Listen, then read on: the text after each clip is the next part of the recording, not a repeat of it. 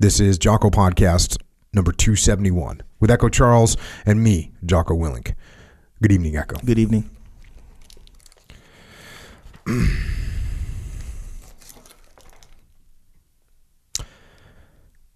First, they put us in a school in Talafar and held us for 20 days. They didn't let us eat or drink. Only the children were given a little bread, but we had to go to the bathroom to share it. If they caught us sharing, we were tortured. The children were dying, starving. They wouldn't drink the little amount of dirty water. So we found some toothpaste and put it in the water to pretend it was milk so they would drink it and not die from dehydration.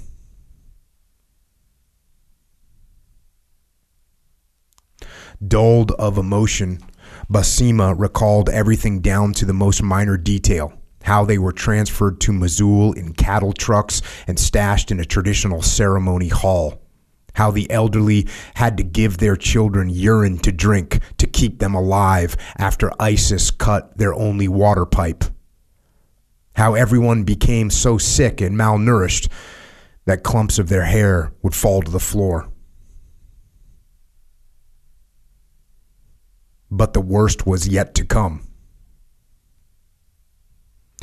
In the middle of the night, the ISIS men were coming in and yelling to know who was still a virgin, Basima whispered. And from the age of eight, they were taking girls to the market to sell for a cigarette. However, Basima and several of her siblings thought up a plan to avoid being violated. They tried to look like ugly boys by using a piece of broken plate to shave their heads and dressed in the men's clothes they found hidden away. We thought if they mistook us for boys, we would be taken out and killed rather than raped, she explained. But instead, when they knew our trick, the men came in and stripped us in front of everybody. In front of everybody, hundreds. They touched us everywhere, sexually abused us. My father and brother had to watch. And that was the last I saw of them.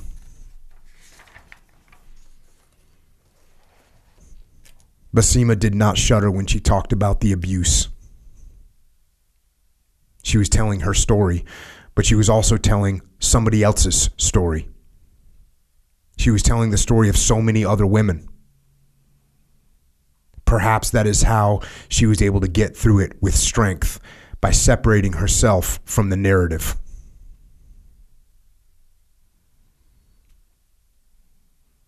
When initially snatched, Ghazal was with her six month old son, Bakhtiar, and five year old daughter, Darren.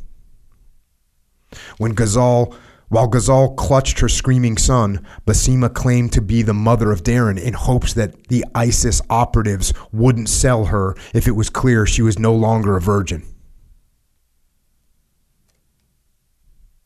Ghazal spoke of her ordeal in a tempered rhythm, relentlessly tugging at her dress and glaring at her raw, cracked hands. At first, she said she refused to go with the Wali. But he dragged her by her hair and took her to her and Bakhtiar to the Syrian city of Manbij near the Tur- Turkish border. They were yanked into a house like the headquarters where there were already two other Yazidi slaves and a constant ebb of foreign fighters. The Wali said I must marry him. But I refused, so he took my son, and I didn't see him for two days. After that, I begged and cried. He started torturing me and said I had no option but to marry him. Only it wasn't a real marriage. There was no ceremony. It was just rape. I was forced to be a Muslim, to pray five times a day.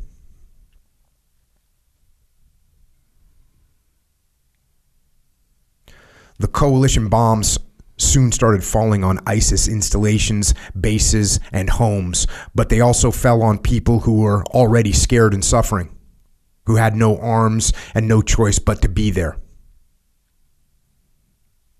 After Ghazal was gone, Basima said that she and scores of others, including young Darren, were wounded in an airstrike on the prison. Shrapnel pierced her head. Basima's only treatment was her long ebony locks getting shaved off. She received no medicine. The slaves were propelled down 22 skewed steps into an underground weapon storage filled with guns and bombs, which would become their living quarters for more than a year. We were tortured. There were no toilets. We had to eat, sleep, and do the necessary all in the same place. All kinds of insects and flies were in there. They forced us to convert to Islam. We were made to look at beheaded bodies through the little window. We didn't know when our time was up. All we could think about was whether it was better to live or to die.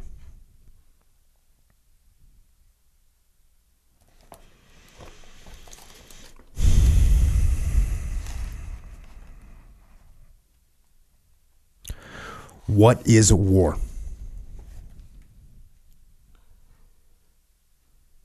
It is trying to remember those we treasure who are taken while at the same time trying to let them go. What is war? It is waiting to kill or is waiting to be killed. What is war? War is a war inside the war, which the world cannot see. But sometimes, if you get close enough, you can hear it. It is inmates being endlessly beaten, lashed, maimed with sadistic tools, and kept in small cages. What is war? A human shell might have made it through the storm in one piece, but what is inside will forever be filled with a dull pain of waiting, waiting for evil to enter to violate the person they once were one more time. What is war? It is ugly. It is lies. It is ugly lies. What is war? War is distrust, dishonesty, skepticism. What is war? War is a vision of agony that becomes normal. That's what war does to people. What is war? Everything you could imagine hell to be, only worse.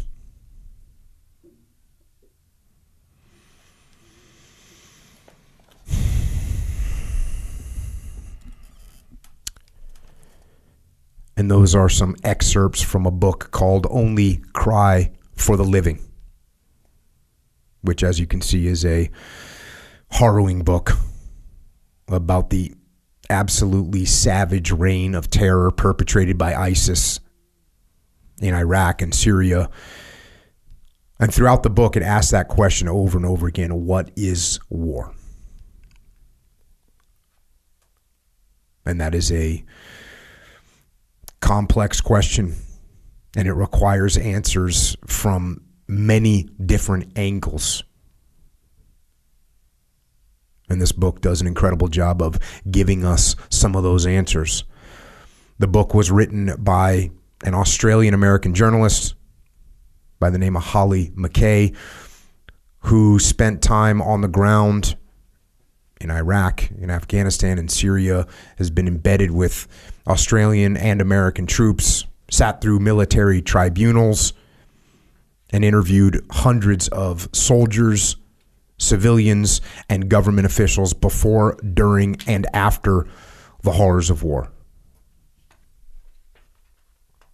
And it is an honor tonight to have Hollie here with us to share some of her experiences and some of the things that she learned along the way. Hollie, thank you so much for coming down to join us. Thank you for having me. This um is definitely a very rough subject that you dove into and that you pursued and you know I I didn't know you or anything about you really until I started reading through the book. I, I just basically knew that you were a journalist. But there's some interesting the pathway that you took to get here as I kind of explored that is is interesting. And before we jump into the book, I just want to kind of get some of your background. You know, I was going to say in most books, and it's true, in most books, people at least pe- people write books and they say they're not about themselves, but they write about themselves, right? And you actually don't spend a lot of time writing about yourself in this book. So, just a little background before we jump in about you know so so you were born in Australia. Yeah, so I was born in North Queensland in Australia, and my dad was in the mines, so we moved around a fair bit. Um, and then when I was very young, I became very very heavily involved in in ballet. And so when I was fifteen, I went to a boarding school. It was kind of a fame school uh, in Sydney where we could train full time uh, in different sort of arts, and then we did our sort of schooling on the side as as well with that. And we could all work professionally, and so it was it was just a very interesting way to to study and, and grow up. And I really thought that that was the career that I was going to go into. I was was going to be ballet dancer. It was going to be ballet or which something. that is a psycho, totally uh, psycho, totally and psycho thing, totally right? psycho. And I, you know, but what I I always say, and people think it's just it was the best training ground for what I ended up doing mm-hmm. because you you learn to just to push yourself beyond any kind of boundary that you ever think and that's just normal and when you're that young you just it's normal to be 15 hours a day in these crazy shoes with bloody feet and being yelled at and being told you know you can only eat this this and this and you have to weigh this and it's just there's so much discipline mm-hmm. involved mm-hmm. in it and it really was the most amazing training ground but on top of that what it did was it really taught me so much about the world that I wouldn't have known in my Australian bubble. When, when you say what, you just realized that through ballet there was all these different yeah we would other start, countries. You know, I'll get, yeah, like I give like for me, sure, growing up a little New England sure. kid, it's like okay, cool, this is the world. Yeah, and it's uh, you know I learned about the civil rights movement through Alvin Ailey, who was this incredible. Um, he's got an art center in in New York City, and and that's how he had this amazing piece called Revelations. And I just remember being about sixteen and and just watching it, and just the music, and it was gospel music, and I learned about this sort of whole culture, and we did that with so many parts of it. I think the Rolling Stones. There was this amazing ballet with that that a, a, Canadian company had set to the Rolling Stones, and so I learned about uh, hedonism and all these you know different things and, and areas that I really didn't know, and it, it really sparked this insatiable appetite for the world, and that was through the music and this sort of deeper layer beyond that. And i really that was what i wanted to pursue. And that's sort of why i i guess i left i left home very young to go and study. I broke my ankle, so that sort of set back some of the immediate professional ideals that I had. And so, as soon as I'd kind of healed a bit, gone to university, an opportunity came up to go to New York. To I I got a scholarship. I could finish my degree there, and so I thought, you know, I'll finish a degree. Maybe I'll go back into the arts. It didn't work out that way. I ended up in a journalism career, and it was not planned at all. Um, but yeah. When when you went to New York, did you go to study dance still? No, so I was uh, studying at a small university just off Wall Street called Pace that was affiliated with my university in Sydney, and I was studying. It was media arts, but I had a, a specialty kind of in writing was what I, I loved, and I I wasn't sure what direction I was going to take that or whether I was going to go back into to ba- the ballet field. So being in New York City, I got a chance to do both. You know, sort of the hub of, of of creativity, really, and uh, and kind of study and have a really great time. I turned 21 in New York. then, then, so did you? What did you end up getting your degree in? media arts and production with a it- what does that mean? specialization. Uh, you know, it's it's a it's a fancy BA, but it's I, I specialized in in sort of writing and and human rights issues. So I always had that sort of passion of trying to understand the world in a little bit of a deeper lens, I guess. At that point, So, what year did you graduate from college? two thousand and three. And then, w- did you go back to Australia? So no, so when I was in New York and I, I arrive and then everybody is talking about these internships and I had no idea what it was. In Australia, I, we just work, you know, you work, you go to school, you whatever. Um, so they're talking about internships and I was like, I want to do one of those things. What are they? This sounds fascinating. And I, I went to a bunch of, of websites and stumbled across a, a Fox website, and I didn't I didn't even know what Fox News was at that time, and it was early digital era, and I taught myself to web code just for fun one at, at school, and so they said, "Oh well, we're building up a digital eh, thing. You know, you obviously seem to like that kind of thing. Would you like to do that?" So I thought, yeah, I'll give this a go. This sounds great. And so I joined the newsroom there, and I really I fell in love with storytelling in a different way. I was so used to doing it through dance, through through you know, physically, through my body, through other th- and and being able to kind of be there and, and it was much more literal than what I'd used to, but I really I fell in love with it and being able to write and this whole new medium was just beginning. And I just I really threw myself into it and I loved it. And then at the end of it, you know, as I said, I was 21 and they said, "We'll sponsor you if you'd like to come and and work here full time." And so that sort of made up my mind pretty quickly that that was a pretty amazing opportunity and uh, the dance career might might have to be for another life. Um, so yeah, so I I was sponsored and they said, "Would you like to go to LA?" And I was I was really in love with New York, but I said, "Sure, let's go to LA and let's do this." And so I went to LA, and I guess by default, being in Los Angeles, uh, there was you know the entertainment hub of uh, the world, and so that sort of seemed to be. And I, I had my own column, which again was sort of a, a bit of a baptism by fire, and was just immediately thrown into this cage of of you know I describe it when I got there Jocko it was the summer of 2007 and Paris Hilton had just gotten out of jail. And somehow I'd made friends with an assistant of hers and she was living in this beach house down in Malibu. And so every day we'd go to these parties at Paris's and it was eh, the paparazzis were lining up on the beach and I just remember thinking this is the biggest circus I've ever seen. Like this is this is ridiculous and and and it stayed that way for me. And i think even though i had some really incredible opportunities and and to to meet really amazing people too and i don't think i really at the time you know when you get to sit down for uh, 20 minutes with steven spielberg or something i don't think i really you know valued it. I think it was i just i, I was too young to kind of understand. This is pretty cool but i just got to meet so many people from different walks of life. I would be I'd be covering a Suge Knight trial in Compton, and then the next minute I'd be, you know, driving to to a, a choreography session with the Spice Girls reunion tour. It was just this real crazy, you know. And I'd be at, at, at you know Diddy's party, and then I would be at you know some other cool place. And it, but to me, the funny thing about it was I always felt I was the outside looking in at something. I never felt part of it. I just felt like this was this it was a launch pad, but it was this incredible stepping stone. And I guess similar to the ballet, it taught me something really crucial, which was to snuff out the BS. And that's something that's I don't think there's a better training ground for that than than being in that entertainment world. Because you learn to see through people so quickly and you learn to really navigate there's so many layers around these people. They have publicists, managers, eh, there's just so many layers. And a lot of intimidation, people trying to stop you from running a story, people trying to spin this this way, that way. And it really taught me from a very young age to be very resilient against that. To be, no, that's not that's not what I saw. That's not what happened. That's not what the situation is. Why are you doing that? And I think yeah, I can't imagine, and that's something that's really served me served me really well. So the the name of this, what was the name of your column? Pop Tarts. It was my old boss. I don't know where that came from. He just came up with it one day and said, "This is what it's going to be," and I let's do it. Did you?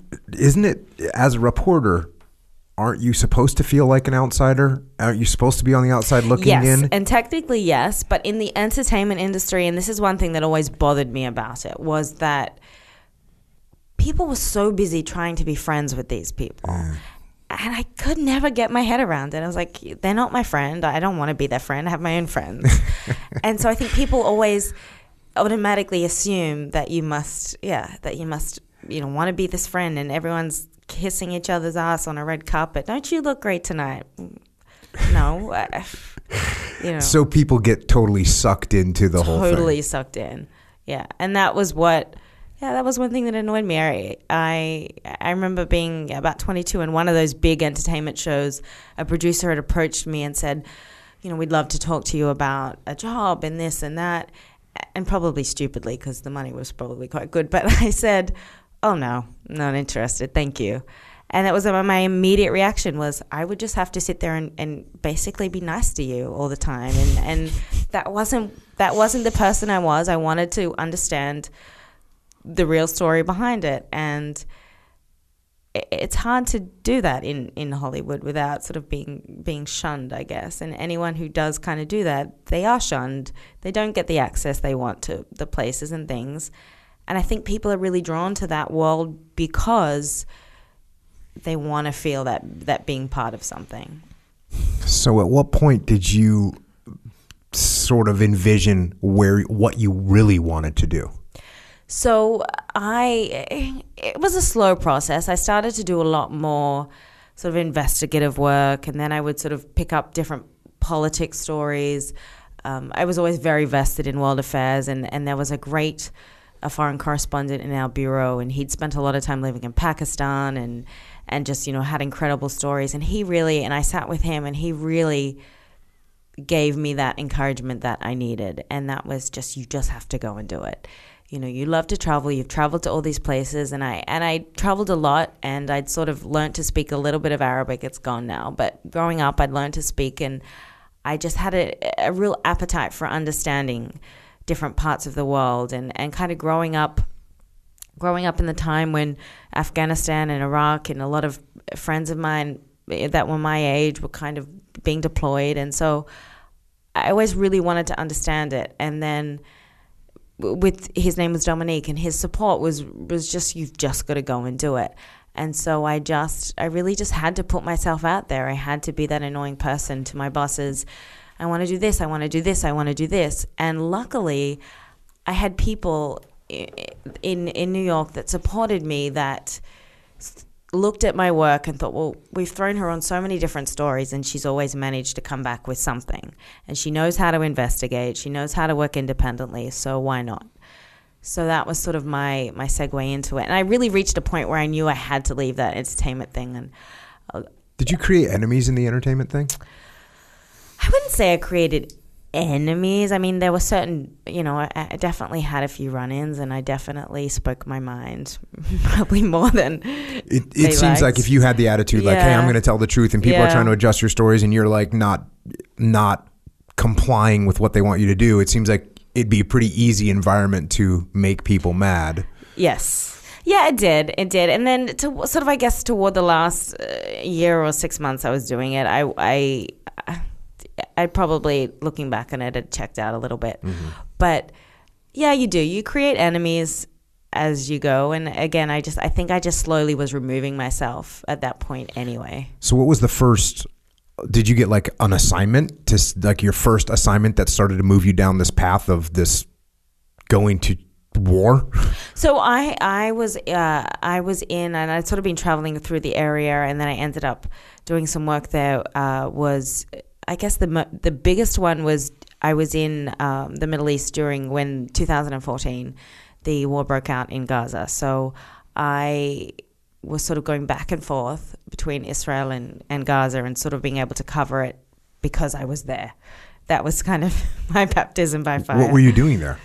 I, I was there. I was I was vacationing, visiting friends in Jordan, I was hanging out with Bedouins in a Bedouin tent. and you just notebook and a piece, a pen and a notebook, and I'm on. Yeah, And then you and- have on. contacts back in your news station, and you say, "Here's what's going on. I just wrote this." And, and I, I wrote some stuff there, and then I sort of went back and I thought this was just. And at that time, that was also when ISIS had sort of really sparked, I guess, in uh, in in the Middle East, and I'd been covering or closely sort of following the Arab Spring, which was all in those years prior to that. So I just I was so vested in it, I guess, and I.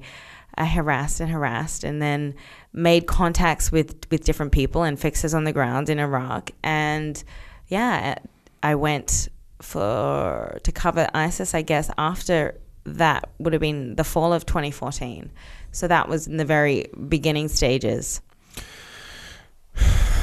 It's i mean i'm just sitting here thinking we everybody kind of knew what isis was. Mm. it's a very courageous move to say that's what i'm going to go do. Go find out what these folks are up to. Yeah. and i use the term folks very loosely with them. You know i'm going to and and um as i read through the book which i'm going to i'm not going to do it justice because you know we're only going to read we're obviously not going to read the whole thing right now. The the book is you know i got the manuscript i don't know when. A year ago? Six months ago? Yeah. a year ago something like that. Uh, because we ended up publishing it at, at jocko publishing which was awesome. It's when i i read like the first seven pages and just said to myself are you kidding me? This thing this story needs to get out. So with that um I always have to make that caveat that when I read this thing, it's if it seems like it's oh wait where'd that come from or who's that character? It's because I'm not reading the whole thing, and you you have to get the book to really to follow your story. And it is chronological. You know, it starts off in November of 2014 and it ends up um, close to 2019, I think but it is chronological but it's also it's it moves around from location to location story to story because sometimes you're in baghdad sometimes you're in raqqa sometimes you're in uh, on the outskirts of mosul. You're traveling to all these different places but it's it's way more evident when you read the book the whole book rather than me just sitting here reading um, chunks of it. So that's my caveat. Um, when you are traveling over there, just are are you just traveling? Are you traveling on an American passport? So uh, I became an American citizen in 2017. So initially, I was just Australian. I was a green card holder, and then uh, I got my citizenship in 2017. So And then when you're traveling into a country, so I, I was in the military, Yeah. and so we would have um, a, an official passport. So not a diplomatic passport, which was a black passport, but not a regular American passport, which is a maroon passport. We would have blue passports, which said that we're official, I guess, government Americans. Is there anything that you have that that gives you some kind of indication as press? nope, journalists are just regular citizens. Wait, wait, nothing special. You're rolling in there. Yeah. Who's supplying you with gear? Who's giving you So- body armor? Who's giving you helmets? Stuff like that. So very, uh, very. I, I did. I did have my. We we all generally as journalists we all have our own, or I arrange to wherever I'm going. If I Get any training? Yeah, yep. What kind of training did just, you get? Just sort of basic, you know, uh, hostage training, just kind of the basic first aid. Um, you just kind of have to do the, a few basic things. You go, but most of my training was really on the ground.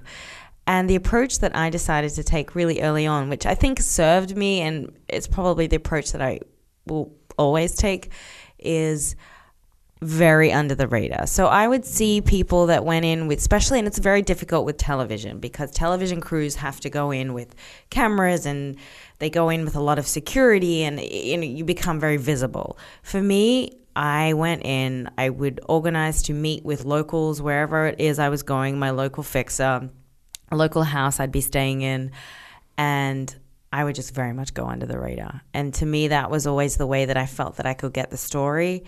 And even though people thought, oh, you have to have security, you have to have this, you have to have that, I never felt I needed that. I felt that that would have made me more of a, a known presence, mm-hmm. which would have been, you know, more dangerous for me. As a writer, I felt that I didn't need a lot of those things, and that was always you know. And I discussed those things with my with my superiors and ahead of time, and and that was always something that they took um, you know enabled me to make those decisions and and be that independent. And how good was your Arabic? Uh, it was okay for a while. Where'd you lost learn it now. Arabic? You know, I grew up so where I was going to school was a, a sort of there was a big Lebanese community there. So I would just I was so interested. I just I would have people teach me, and so. But I always worked with a translator because I couldn't pick up the Right, dialects. I mean, the dialects were just so confusing, and I didn't want to risk ever. I guess getting something that would have been crucial and getting it wrong. Yeah, no the the locals' ability to to understand and give you these nuanced things. You know, the interpreters that we had would you know because we'd have we'd have Americans like SEALs that had been trained to speak Arabic. And God bless them, they do Yeah, their best. yeah, but yeah, like you, you just they they be standing side by side with a native speaker, and you know my SEAL interpreter would say, "Hey, the local guy said this," and then the the the native speaker would say, "Hey, here's what he's actually means," and there's just a little bit that you're just not going to catch. You know, it's just not going to happen. So you you definitely, um, it's like trying to trying to tell the difference between you know someone that's from New York and someone that's from New Jersey. Right. There there's people that can go, "Oh, yeah, that guy's from Jersey, that guy's from New York." You know, and the same thing overseas. And you are correct. Here's the, here's the weird thing about what you said about security is a low profile 99% of the time is going to be better and no one's going to notice you no one's going to care what people freak out about is there's that 1% of the time and then what do you do? And then you weigh those out because if it's only if there's only a tiny chance of something happening and then you're in a really bad situation because you don't have any security that's horrible. But when you have security you increase the chances so much that it's a gamble. This is mm. always a gamble. And I always felt very comfortable in the fixes and the people that I used locally that that they had sort of the know-how to at least you know with exit plans and other things like that. And I always had mm, contacts in the US in the region and other places that if I was desperate that I could I could turn to if I if I needed to. how'd you go about finding your fixers It generally, I mean, it depended uh, sort of assignment by assignment, but I usually went through either other journalists who gave referrals for people that they'd worked with, or people that I knew that were living there with other businesses that had used different interpreters. It really, it really depended on on that. But usually, it's always word of mouth. I would never just pluck somebody off Facebook and and expect them to to be a fixer. It'd always be uh, several layers of people who could sort of vet and, and work for them and then um, do a little bit of own my own background digging on them and just try to make sure. And you can never get it right. I mean, there's plenty of situations, and unfortunately, where journalists have, have been sold out and other things, and we saw that a lot in Syria with ISIS. But in uh, in my case, I always worked with some really just incredible people. i've got all kinds of scenarios running through my head right now I can't imagine. I I uh, when I look back at my life, my whole life, my entire life, from the time I was born until like two days ago, I always think about all the things that I've done where I look back and say, "Man, that wasn't too smart." oh God. Do you do that yes. much? I was I was thinking about this the other day. I thought the things that I did, I mean, not just in Iraq, but you know, other places in Yemen and Afghanistan and in my twenties, and I just would never do them now. Mm-hmm. I would never do them now. I look back and I think, what, what were you thinking? Or, or I guess when almost in the beginning, and this is where experience comes into it. You almost maybe it's na- it's naivete. You don't mm-hmm. always know what you're getting yourself into, and you get out of it and you're fine. And then I I look back on it now and I think that was so stupid. what were you thinking? Like that was not worth the story.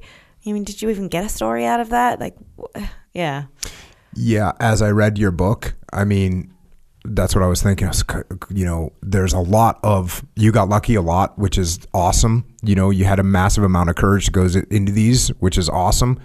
And I was I wanted to ask you that. Like, did you feel? Do you feel looking back like now, like you you were a little naive at the time, and obviously sometimes a little bit of naivety and arrogance is really nice when you look back at it if it went well yeah. which it certainly did for you.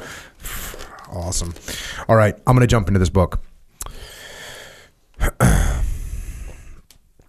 first boy to introduce himself was a nine year old named Abdullah.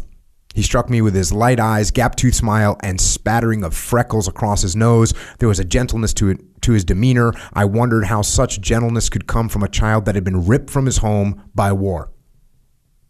Abdullah told us that he was a Muslim from Sinjar, or Shingal, as they say in Kurdish.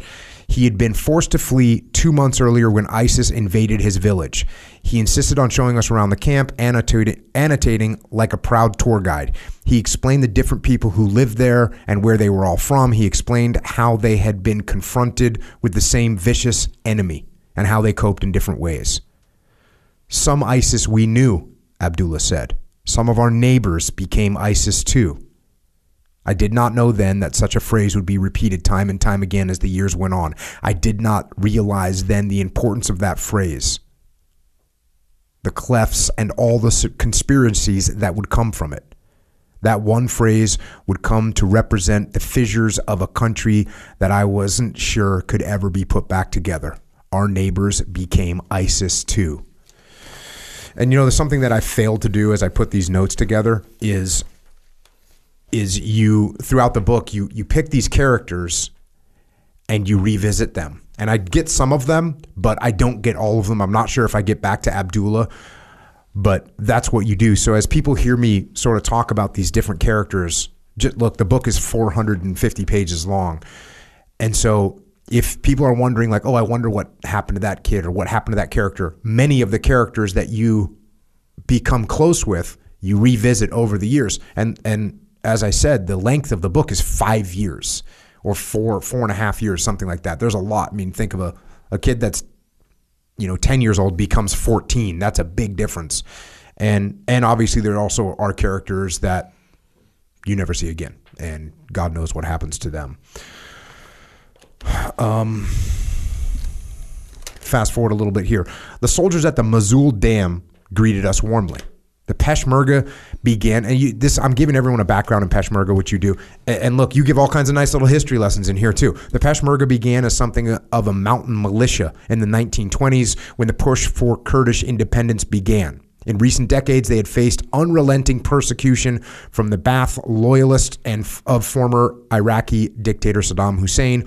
One Peshmerga fighter told me they don't suffer from psychological issues pertaining to combat because they have grown up around fighting and have developed an early understanding that it is just what we have to do.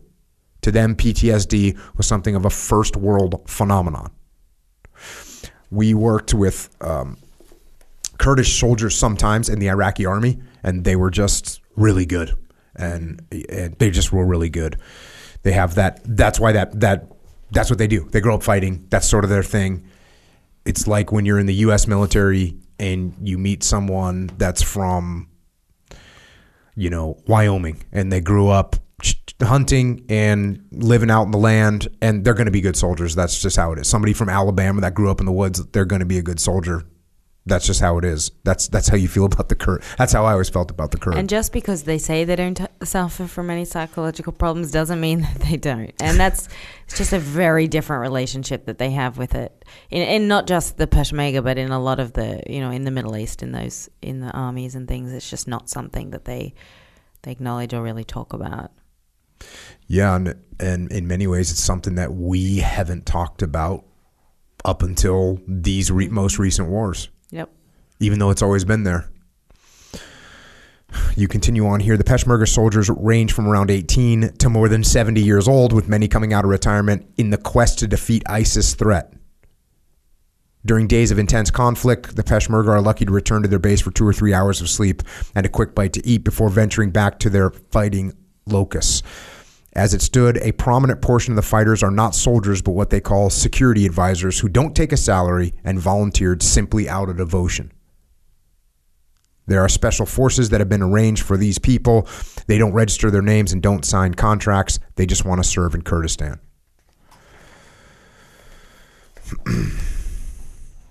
One Peshmerga soldier explained how ISIS commanders often drug young fighters with special tablets that leave them disoriented and shooting wildly into the night. Sometimes they were able to keep going despite being shot several times, taking upwards of 20 bullets before they went down. For those who survive, and that's in reference to the ISIS fighters, when they realize what they've done, they sometimes regret it.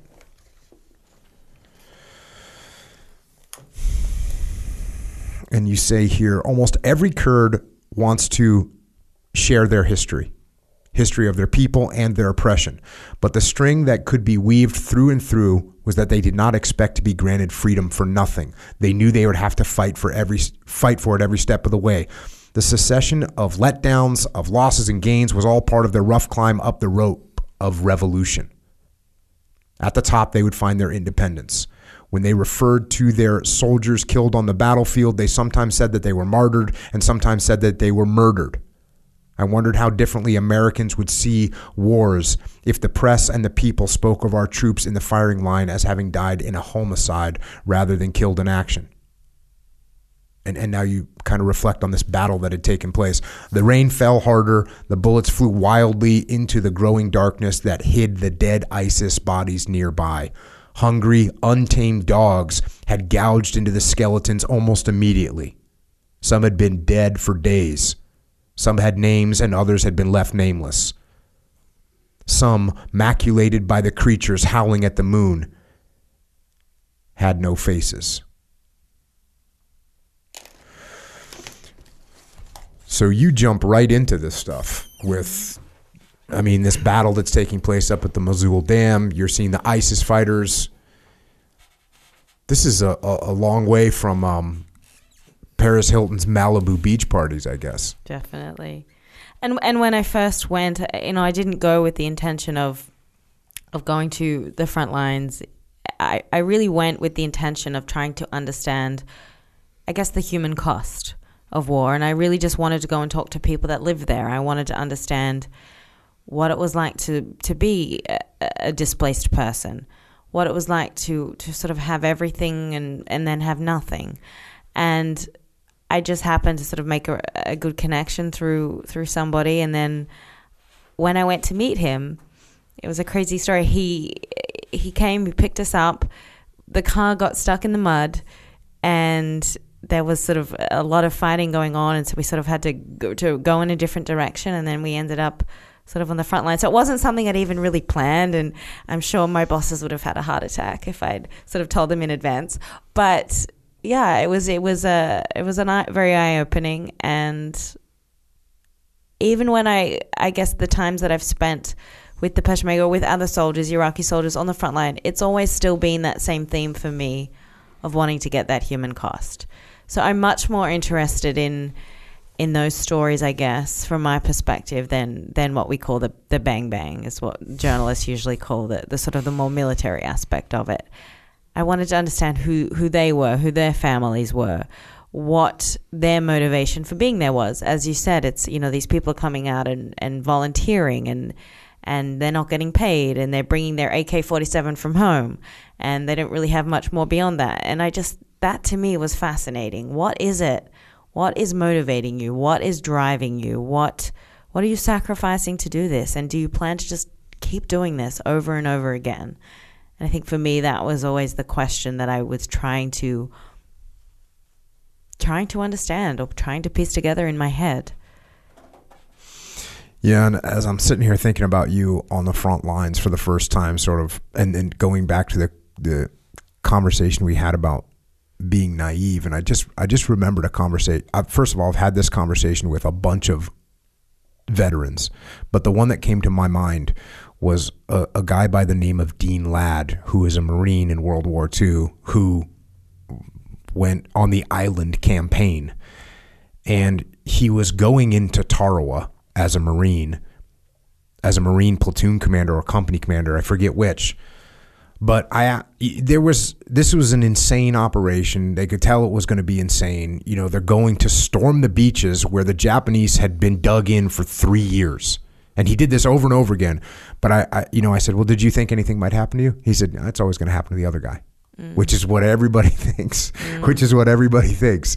And you know that's what I, that's what I think. You know, Yeah. that's, that's probably going to happen to somebody else, but not me. Yeah, and I think just I guess by nature, you know, with a lot of journalists, whether they've had you know tremendous years behind them doing this or not, it's I guess it's that same notion of you know we're not working for the government, we're not working for anyone in particular, you know, eh, beyond our organizations, and so you sort of have this kind of strange freedom.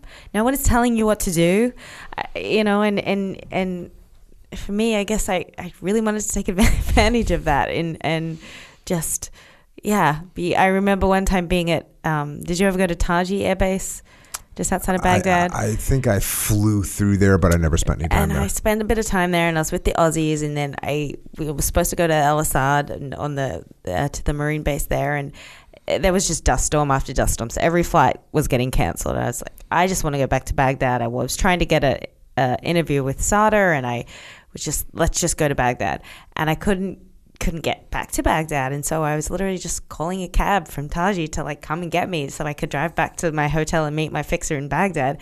I remember the Aussies are standing there going you're just crazy. And then said, but we're really jealous. I was like, yeah, I can, I can do that. Yeah. And what's interesting, going back to the earlier conversation, if you were to take a convoy Mm-hmm. back from there to Baghdad, you would probably be at targeted. greater risk, Yep. much greater risk than if you were in a cab, an orange and white Opel freaking taxi cab that are driving all over the place. Yeah, yeah. And I, I would do that through work. I, I remember going through like all these Iranian militia checkpoints, and I was would be in these Yazidi cars with a baby on my lap, pretending I was a Yazidi. You know, I put the scarf over my head.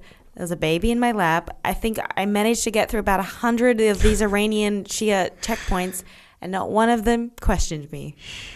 And I remember just getting out of that being like, oh, had I, and mm-hmm. I know of other journalists, I, I knew a, a couple of people, and they they got busted at checkpoints and turned around or turned in or whatever it was, and and for me that was going under the radar. I got to where I needed to be. Had I even got the the checkpoint permission slips that you're supposed to get, I would I wouldn't have gotten through. So sometimes you just got to not play by the rules. Under the radar. That's the theme. The, uh, I got one more. Maybe it's not the last one, but earlier in the book, there are some history lessons. Like I said, even though most of the book is more just interviews with people and, and what you're actually seeing, this is a little history me- lesson. On March 17th, 1988, the morning after Saddam Hussein's Ba'ath Party unleashed a tirade of chemical weapons and killed 5,000 Iraqi Kurds in the city of Halab- Hal- Halabja?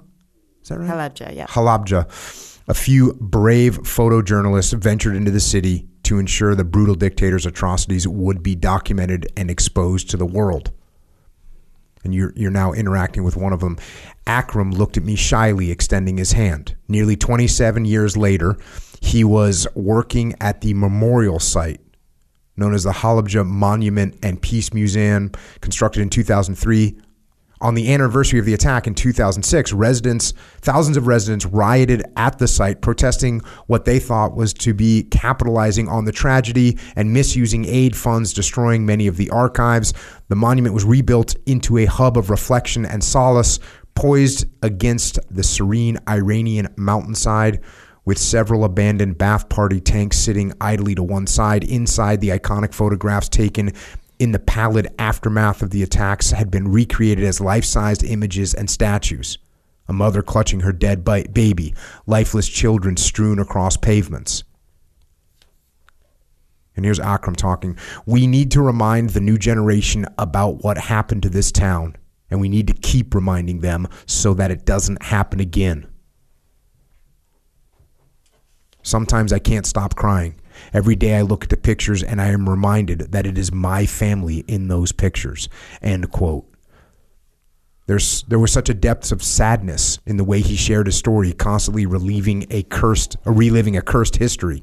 Saddam had ordered the chemical attack amid the Iran-Iraq war, following intel reports that Iranian sh- soldiers had been implanted inside the Kurdish city. Akram still didn't seem quite sure how or why his life was spared, or why he was the only survivor within the proximate area. He recalled having instinctively placed his mother's scarf around his mouth for protection the moment something felt wrong. He recalled throwing up blood into the scarf, which still smelled of his mother, even though she was dead beside him. He recalled the way the vision blur- his vision blurred slowly, fading into blackness. He remembered cars rolling over bodies as other victims in their last few minutes on earth vomited chunks of green.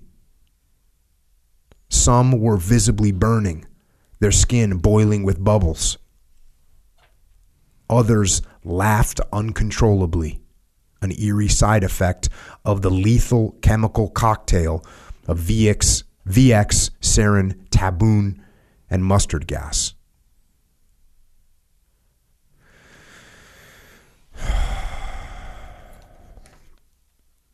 That's a, a, a chilling vision. What kind of health was this guy in now? Was he scarred? Yeah, he definitely.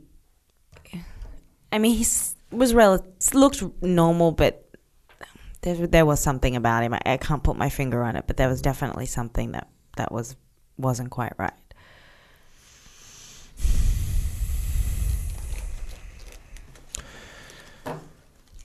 Fast forward a little bit.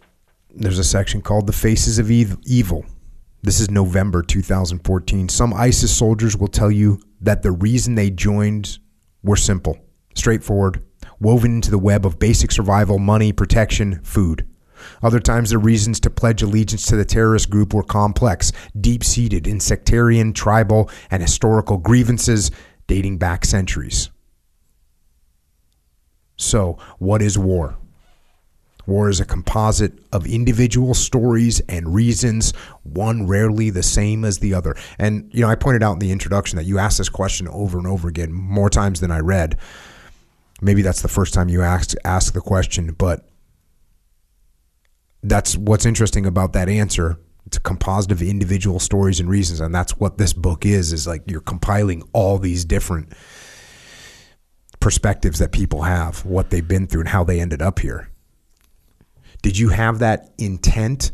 When did this work that you were doing start to formulate in your head as a congruent story that you could put together in a book? It was something, I guess, it's funny. Most of this book was written, handwritten in notebooks. So you can imagine how many of those are, sitting in storage right now. Um, but yeah, I think from uh, sort of the first, in, in 2014, I was trying to craft together how I wanted to weave these stories and, and what how to make it a bigger story. And I just I knew that I didn't want to write something that was political or policy driven or I just I didn't feel that that was my job as a journalist. I wasn't here to change laws. I wasn't here to to become or to be a, a quote unquote expert in in anything. My job was to tell a story. That was what I knew and that's what I knew that I could do. And so for me, it was it was early on that I started to shape that idea, and I didn't quite know how to put it together. And then I guess around 20 end of 2015 i thought you know this is the approach i want to take with it. And i really have to be patient because you're going to have to stick this out for a few more years. This isn't something that you can work on and finish in the next couple of months. So i had to give myself a good lesson lesson in patience and uh, and just continue to to spend the next few years just going back and forth and and spending as much time as I possibly could on the ground. And then I guess I felt that I had an, and, and I could have kept going. That was the thing. I just, I could have kept going. I could be there now and keep going and still have these incredible stories. But at some point I had to realize, okay, you need to stop. And th- you know there are other other things you need to do. There are other places you need to focus, but there also has to be a beginning and an end to this. So yeah, I guess it was sort of 2019 that I, I decided that I think I had enough to to put something together. But but have you ever read Hiroshima? No. Oh, it's one of the most incredible incredible books about Japan and, and it was a journalist who'd gone back and he was telling stories, these individual stories decades after it and it had such a lasting effect on me um, growing up and, and that was sort of I guess one of the biggest motivations in, in the style that I took with it was again that human cost and then just telling telling the very narrative story from as many perspectives as possible and and as much detail as I possibly could as well. And I think that was something I, I wanted to bring out was it's those small details that make up the big ones. And I, I think it's the individual stories that tell a big picture. And sometimes we can look at statistics and we can look at these things that really distance us from a conflict because it's really easy to do that. You can say, okay, well, 202 people died in that suicide attack. But you tell a story of one person who died in that suicide attack, and it's probably going to have a much more profound impact on you. And that's what I wanted to drive home was how the individual stories make up the big story. It's the micro in the macro. Yeah, and that's um, very reflective of the way I, well, with this podcast, of course, do we cover some big, you know, General Patton's books? Yes, we do. But the majority of the books that we cover on here are written by a, a lance corporal or a corporal or a private that's out there in the front lines carrying a machine gun. Because once again, when you when you're talking about what the general saw or what the general did, there's a there's an altitude there. There's a lack of connection in many cases as to what actually is happening on the ground and and what that looks like down there. So yeah, your your effort to do that absolutely came through. And that example of the suicide bombing, yeah, I see a statistic of 202 people were killed in the suicide bombing. You can read that and you can move on. You can you can read see that headline and read, you know, what city it was in and cool, you got the information, you can move on when you read about one of those victims, their family, how it's going to impact them, what mark it's going to leave, how they ended up there in the first place, what their goals and dreams were, like that's that's the impact. And by the way, it's not always good. As is the case here with Omar. Back to the book. Omar, a 25 year old ISIS fighter from the Iraqi village of Dor Saladin admitted that during ISIS's first month in Mosul, he had killed scores of his countrymen and foreign co- contractors on their behalf.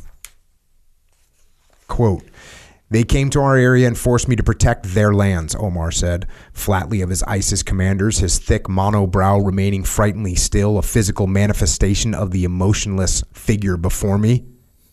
After a while, they told me, When are you going to start protecting your own land? His eyes burning into mine, he went on to describe the words of his superiors. They told me to do it or die, and then they killed people in front of me. By his count, he had racked up 70 executions in a matter of months. He mandated that he killed his victims with rifle shots and was chillingly candid about why he did it.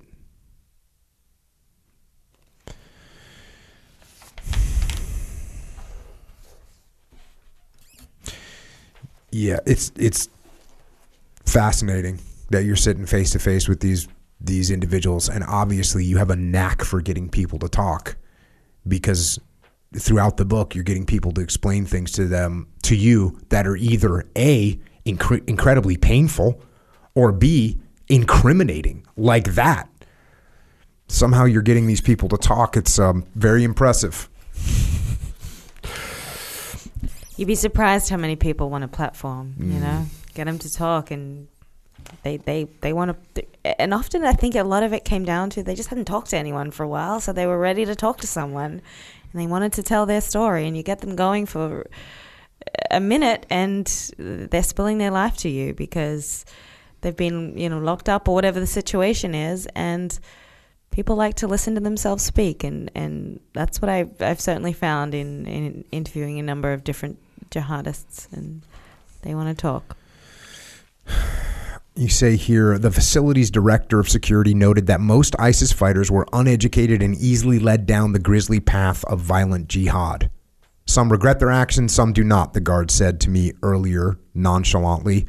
Understand that most are young and have no information. They are impressionable.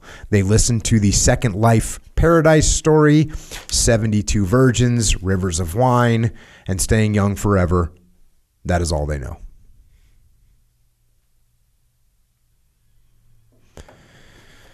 And you look, there's there's so many interviews in here with all these different people. You've got to get the book to, to read through them. They're powerful. I guess I got drawn into this section. A Star Spangled Love. The notion of giving thanks to the red, white, and blue was not lo- lost on the people of Kurdistan. The bald eagle, Old Glory, and the almighty American dollar were king in the Kurdish part of Iraq. Most ethnic Kurds did not hide their affection for the U.S., a concept that had become rare in the predominantly anti American throngs of the Middle East. Shops peddled American flags. U.S. military gear was prized, and the locals spoke glowingly of the notion of the nation they created with removing Saddam Hussein, the dictator whose heavy hand had so often come down on the min- minority group clustered into the northern region. Imagine if America didn't exist, said accountant Kurdo Amin Aga, whose home was outfitted with Israeli, American, and Kurdistan flags, and who wears a U.S. Army shirt and a Navy SEAL watch. Without America, the world would be run by China or Iran. With dewy eyes, he turned to me in earnest. America represents freedom, he stressed. Our dream is to be eternally allied to America. You don't hear a lot about that.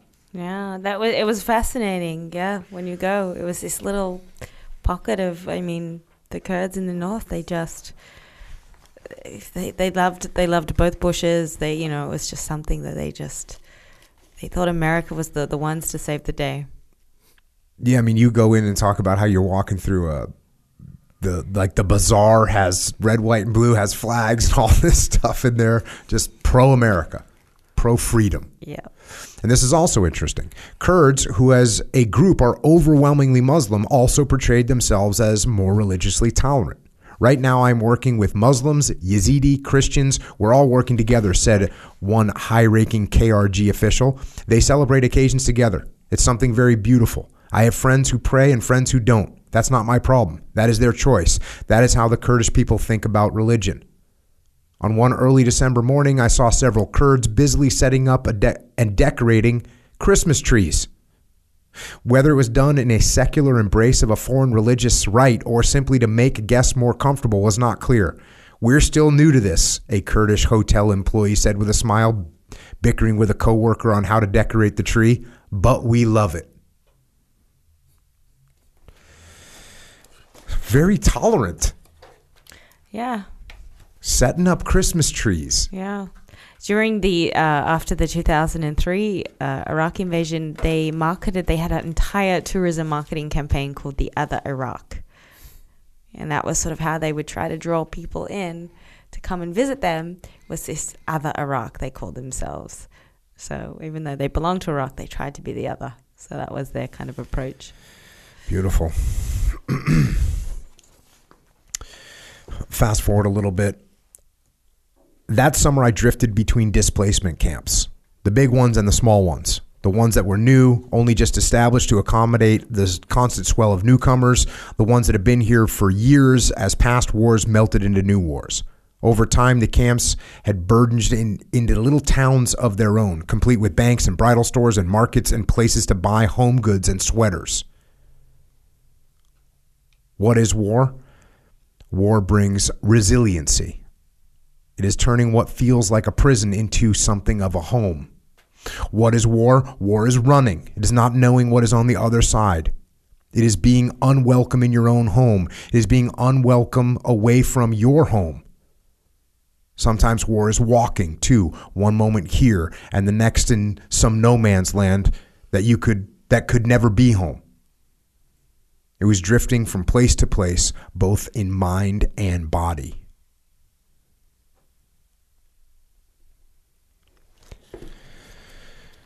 Crazy to think these camps are set up for so long that they become little villages. Yeah, and and what's really sad is that so many of them still exist, and because I guess it's really out of sort of the main headlines of the news now, they just the resources are just there's nothing.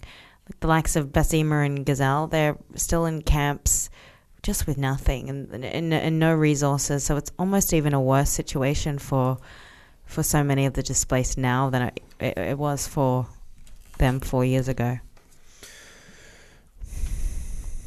You say here in a small camp designated especially for displaced Christians, a group of men looked me in the eyes and said sternly that they do not bother trying to read or watch the news anymore because it was all fraudulent, all lies.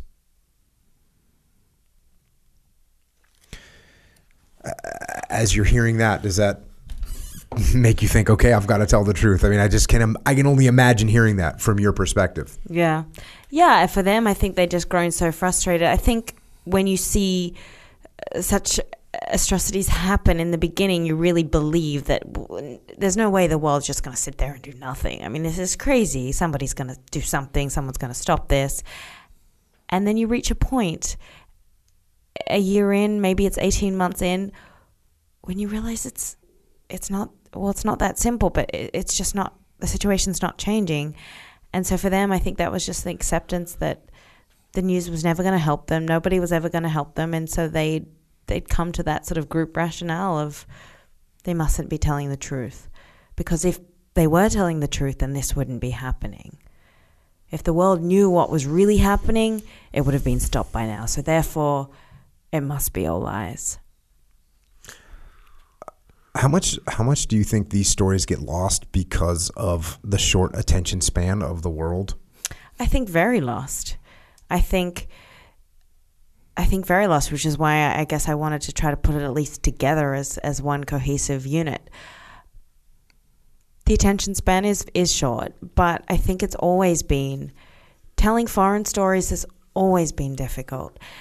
I talked to journalists covering wars in the 90s with um, you know with Bosnia and other places and they said the same thing it would be, you know Princess Diana did something and it would take the headlines and then for me it was sort of you know, something would happen, you know, Kim Kardashian breaking the internet, and that would take the headlines. And so I think it's always a thing where no matter what era that you're in, that foreign news unfortunately isn't going to always be at the top. But that doesn't mean we don't report on it. That doesn't mean we don't give it resources. That doesn't mean we don't tell a story. And for me, that was what I was drawn to was the stories that I felt needed to be told whether they have an impact or not, that that is out of my hands. But those voices deserve to be heard. This is a good segue into this section, which is entitled Don't Forget Us.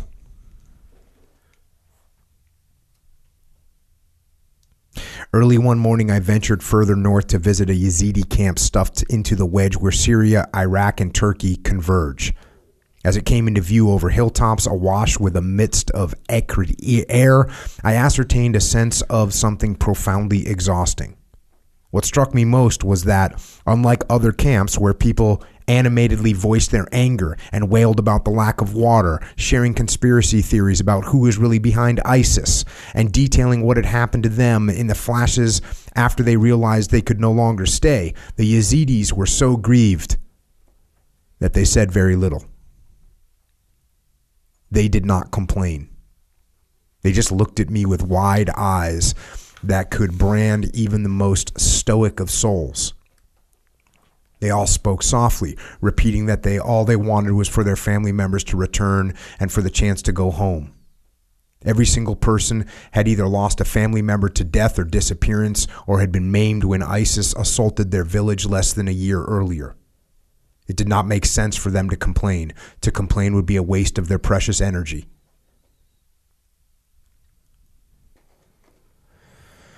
I was escorted into a tent where a thin woman had burrowed herself into the corner, weeping silently into her black scarf, shoulders trembling.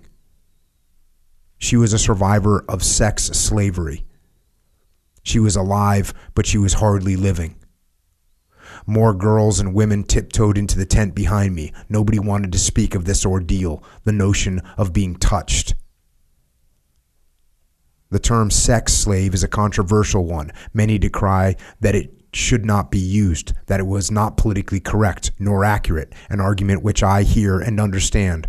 But I have chosen to use it because it is a term that many of the survivors and families use, and because it's blunt and embedded in the reality that is, not the reality that we want.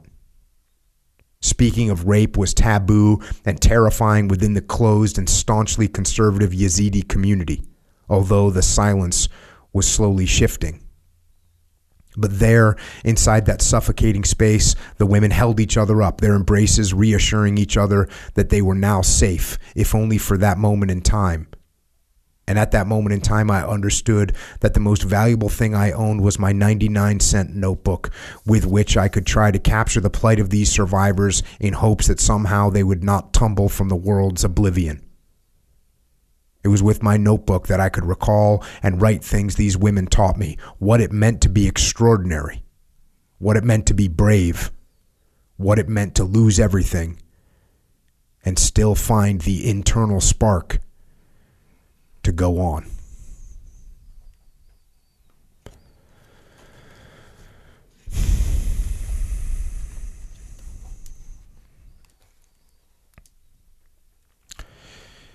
We'll get into more of the the Yazidi treatment. I mean, it's just a genocide slash.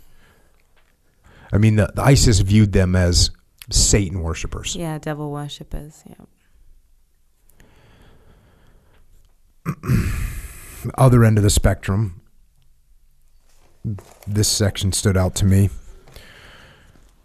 One evening, I met emerging pop star Helly Luv for tea and hookah in the lounge, hookah in the lounge of an ups of the upscale Rotana Hotel in Erbil. She was dolled up to the nines with long, perfect bleached hair extensions, fake eyelashes, red lips, and strappy stilettos that clashed with her camouflage military pants in, and loose fitting white top.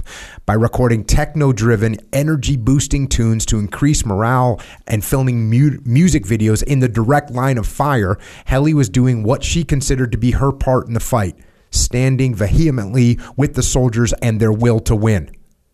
Much had been said and speculated about Helly's personal life, and I wasn't quite sure what to expect, but what I found was a true girl's girl. Underneath the hairspray and larger than life persona, Helly was a self assured young woman who sought only to use her stardom and musical talents for something more than milking the Hollywood machine. Some say I used to be I used the Peshmerga to further my own fame, but people will always complain, she said bluntly in her sharply accented English, flicking a perfectly manicured hand. My country is bleeding, and my weapon is my voice and my music. And for those who have had their voices shot, I felt this was my only way of bringing their story, the story of the Kurdish people, to the world. Helly Luv. I loved Helly. She was lovely. She Yeah. was she was born in Iran, became a refugee, ended up in Finland. From there, got put into a music school of some kind, um, and and then the lure of Hollywood Yeah. got a hold of her. She says this very quickly. I saw the e- so she ends up in Hollywood. Yeah, she's she living. goes to She's living in Hollywood. Yeah, doing doing the. Uh, I think she got signed to one of the big labels. I think uh, Dream or one of those big you know producers had signed her, and then you know what happens is you often kind of get sort of shelved away, and then yeah, she really what do you mean realized. shelved away? So the labels will you know, sign you and you know, offer you a deal, and then they actually just don't. You know, you never get kind of to actually release, and so once the contract is up, you can kind of move on. So I think I'm not sure of all her details, but I think she was sort of brought over here, and and it was sort of starry eyed, and then nothing kind of moved, and she really saw the underbelly of of what uh, what Hollywood was. Yeah, she said she said I met some producers and realized that what they were offering in exchange to promote me was a lie. It was all about sex. It was shocking to me. I gave up on almost everything. She ends up cutting a cutting a couple songs over there. Um, she says straight away I received death threats from radical Islamic groups and the mullahs at the mosque were insisting I was a bad influence and should be stoned to death. My life changed. I was the lion girl. I had all these fans and all the success, but I had to contend with this too. You can watch her videos on YouTube, and I definitely rem- recommend checking them out. Yeah, that's something else, right? Um, Yeah, even Echo Charles would be f- proud because she has a lot of explosions and she's filming them. It's like, yeah, they're- they literally. I remember she was filming and again, you know, controversial. Some people agree, some people won't. But yeah, ISIS is five miles or something down the road, and she's filming a music video. yeah. Yeah. Um, how, how'd she, and you, this is one of the things I don't really trace, but you trace the rest of her story. You go back and visit her at some point, don't you? Yeah, so I went back and because yeah, I always wondered, and I, I really, I really loved Helly when I met her, and so I went back when I was in Erbil, and her name came up with a, a friend of mine there, and she'd opened a beauty school or a, a, a sort of big beauty salon, and everything was very pink and and you know all the young girls would go there for their you know their equivalent of the prom and, and get ready and and I think she'd really settled into that kind of life of, of being able to to be in you know with her people and, and to do things in a really different way than, than she'd in, envisioned. So yeah, that was her way of I guess giving back in a new evolution was to sort of be the the uh, the motivator for a lot of the the young girls in sort of the next generation. Yeah, I thought that was that was awesome. It's like she she like you always hear people um, going back to your roots. You know, go back to your. She straight up went back to her roots, and she lives there now, and Yep. it's pretty awesome. Yep. Then she does have some pumped up videos. And she's gorgeous. I'm going to fast forward up to 2016. This brazen attack struck deep when no one was ready for it. There had been no intelligence warnings. An ISIS suicide bomber had detonated at a checkpoint outside a small town called Dibis near Kirkuk on November 3rd, 2015, allowing three fellow fighters to sneak through and temporarily commandeer a local government off- office. The men were sentenced to hell and all died in the attack, but the ISIS bomb expert whose handiwork sent them to their maker did not. Jassim Mohammed Atiyah was being held in a high security prison near the oil rich city. In late January of 2016, the guards let Jassim blindfolded into the room to meet me. What I did were terror acts, Jassim, the 22 year old said, matter of factly sitting handcuffed in the small office in the Erbil headquarters of the of Asaya. It was my duty. There are infidel infidels and there is instruction in the Quran to stop this and to fight all infidels. The Kurdish security forces had nabbed Jassim weeks after the attack that slaughtered 14 Kurds and left scores more wounded. Three ISIS fighters had used the checkpoint bombing as a diversion to enter the city, then briefly holed themselves up in the mayor's office. The standoff ended when they opted to blow their own bodies to bits as police forces closed in. While that attack served as notice that ISIS was able to strike outside the territory it controlled, the one thwarted by Jassim's capture would have been devastating by comparison. The Kurdish security officials told me that Jassim had been preparing to rig a powerful truck bomb bound for Erbil when he was arrested by intelligence agents. Jassim had cried like a big baby when he was seized. One intelligence officer recalled smugly and had cried that Allah would be mad at him. The authorities relished any opportunity to take away the perceived power of ISIS members to bellow that these fighters were nothing more than pathetic, delusional con artists. The exact number of deaths caused by the exact number of deaths Jassim caused, whether directly or indirectly, remained unclear. He repe- repeatedly gloated about conducting operations that killed and harmed scores of people, including the fighters he outfitted with suicide vests or put behind the wheels of vehicles rigged to explode. He was proud of his monstrous work and craftsmanship, but he was by no means ready to be a martyr himself when I asked if he would have strapped a vest on of his own. I never thought of killing myself. I'm not convinced to kill myself, he said unapologetically. Actually, I would leave or escape if they gave me this order. I wouldn't explode myself. That is another level of faith. He was unconvinced by the mullah's routine, espousing the paradise replete with 72 virgins that don't menstruate or defecate. It's our leaders that make decisions, Jassim said. Our scientists, our scientists say that there are infidel people in Kirkuk. It is not my decision. We are students and we listen to our teachers. If somebody pledges allegiance to ISIS, they must take orders and do whatever orders they get. They have to do it. I asked about the scientists and their theoretical determinations of infidel blood, but he didn't seem to know. Jassim had been taught not to question the scientists if the scientists were really scientists. But at the top of ISIS of the ISIS hierarchy was Ab, Abu Bakr al-Baghdadi, who Jassim described as a good leader who lived as a simple soldier and who was just like everyone else. He had never met or seen the elusive, self professed ISIS caliph. It's dangerous to meet him. No one can see him, Jassim said, his eyes widening in surprise that even suggested such a question. It is prohibited for anybody to see him. Alternating between bravado and circumspection, brought on by either remorse or the presence of a watchful jailer, Jassim chorused that he would have to be convinced not to go back to ISIS if he were released. Before I went to prison, I had no problems killing people. Now I have a bit of regret that maybe some people don't deserve to be killed. How long would you sit in a room with these guys for? It really depended. I think with him it was around about an hour to two hours.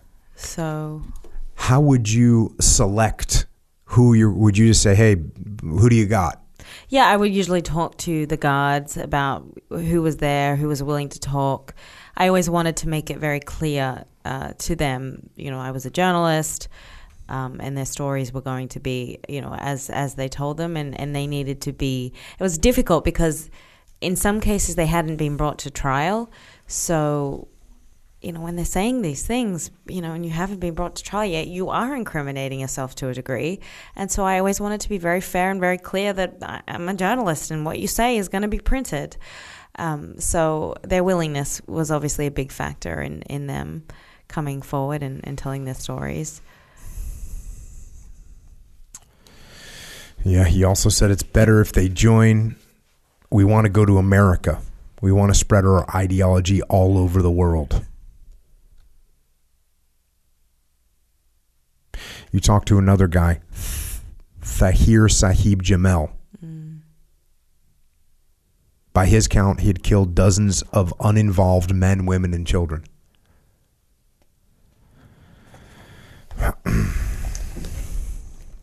He says at the beginning, ISIS told us we would all go to heaven, but now that I'm in prison, it means I am going to the fire. I am going to hell. The indoctrination was self fulfilling fantasy script was evident, but any sign of real remorse was not.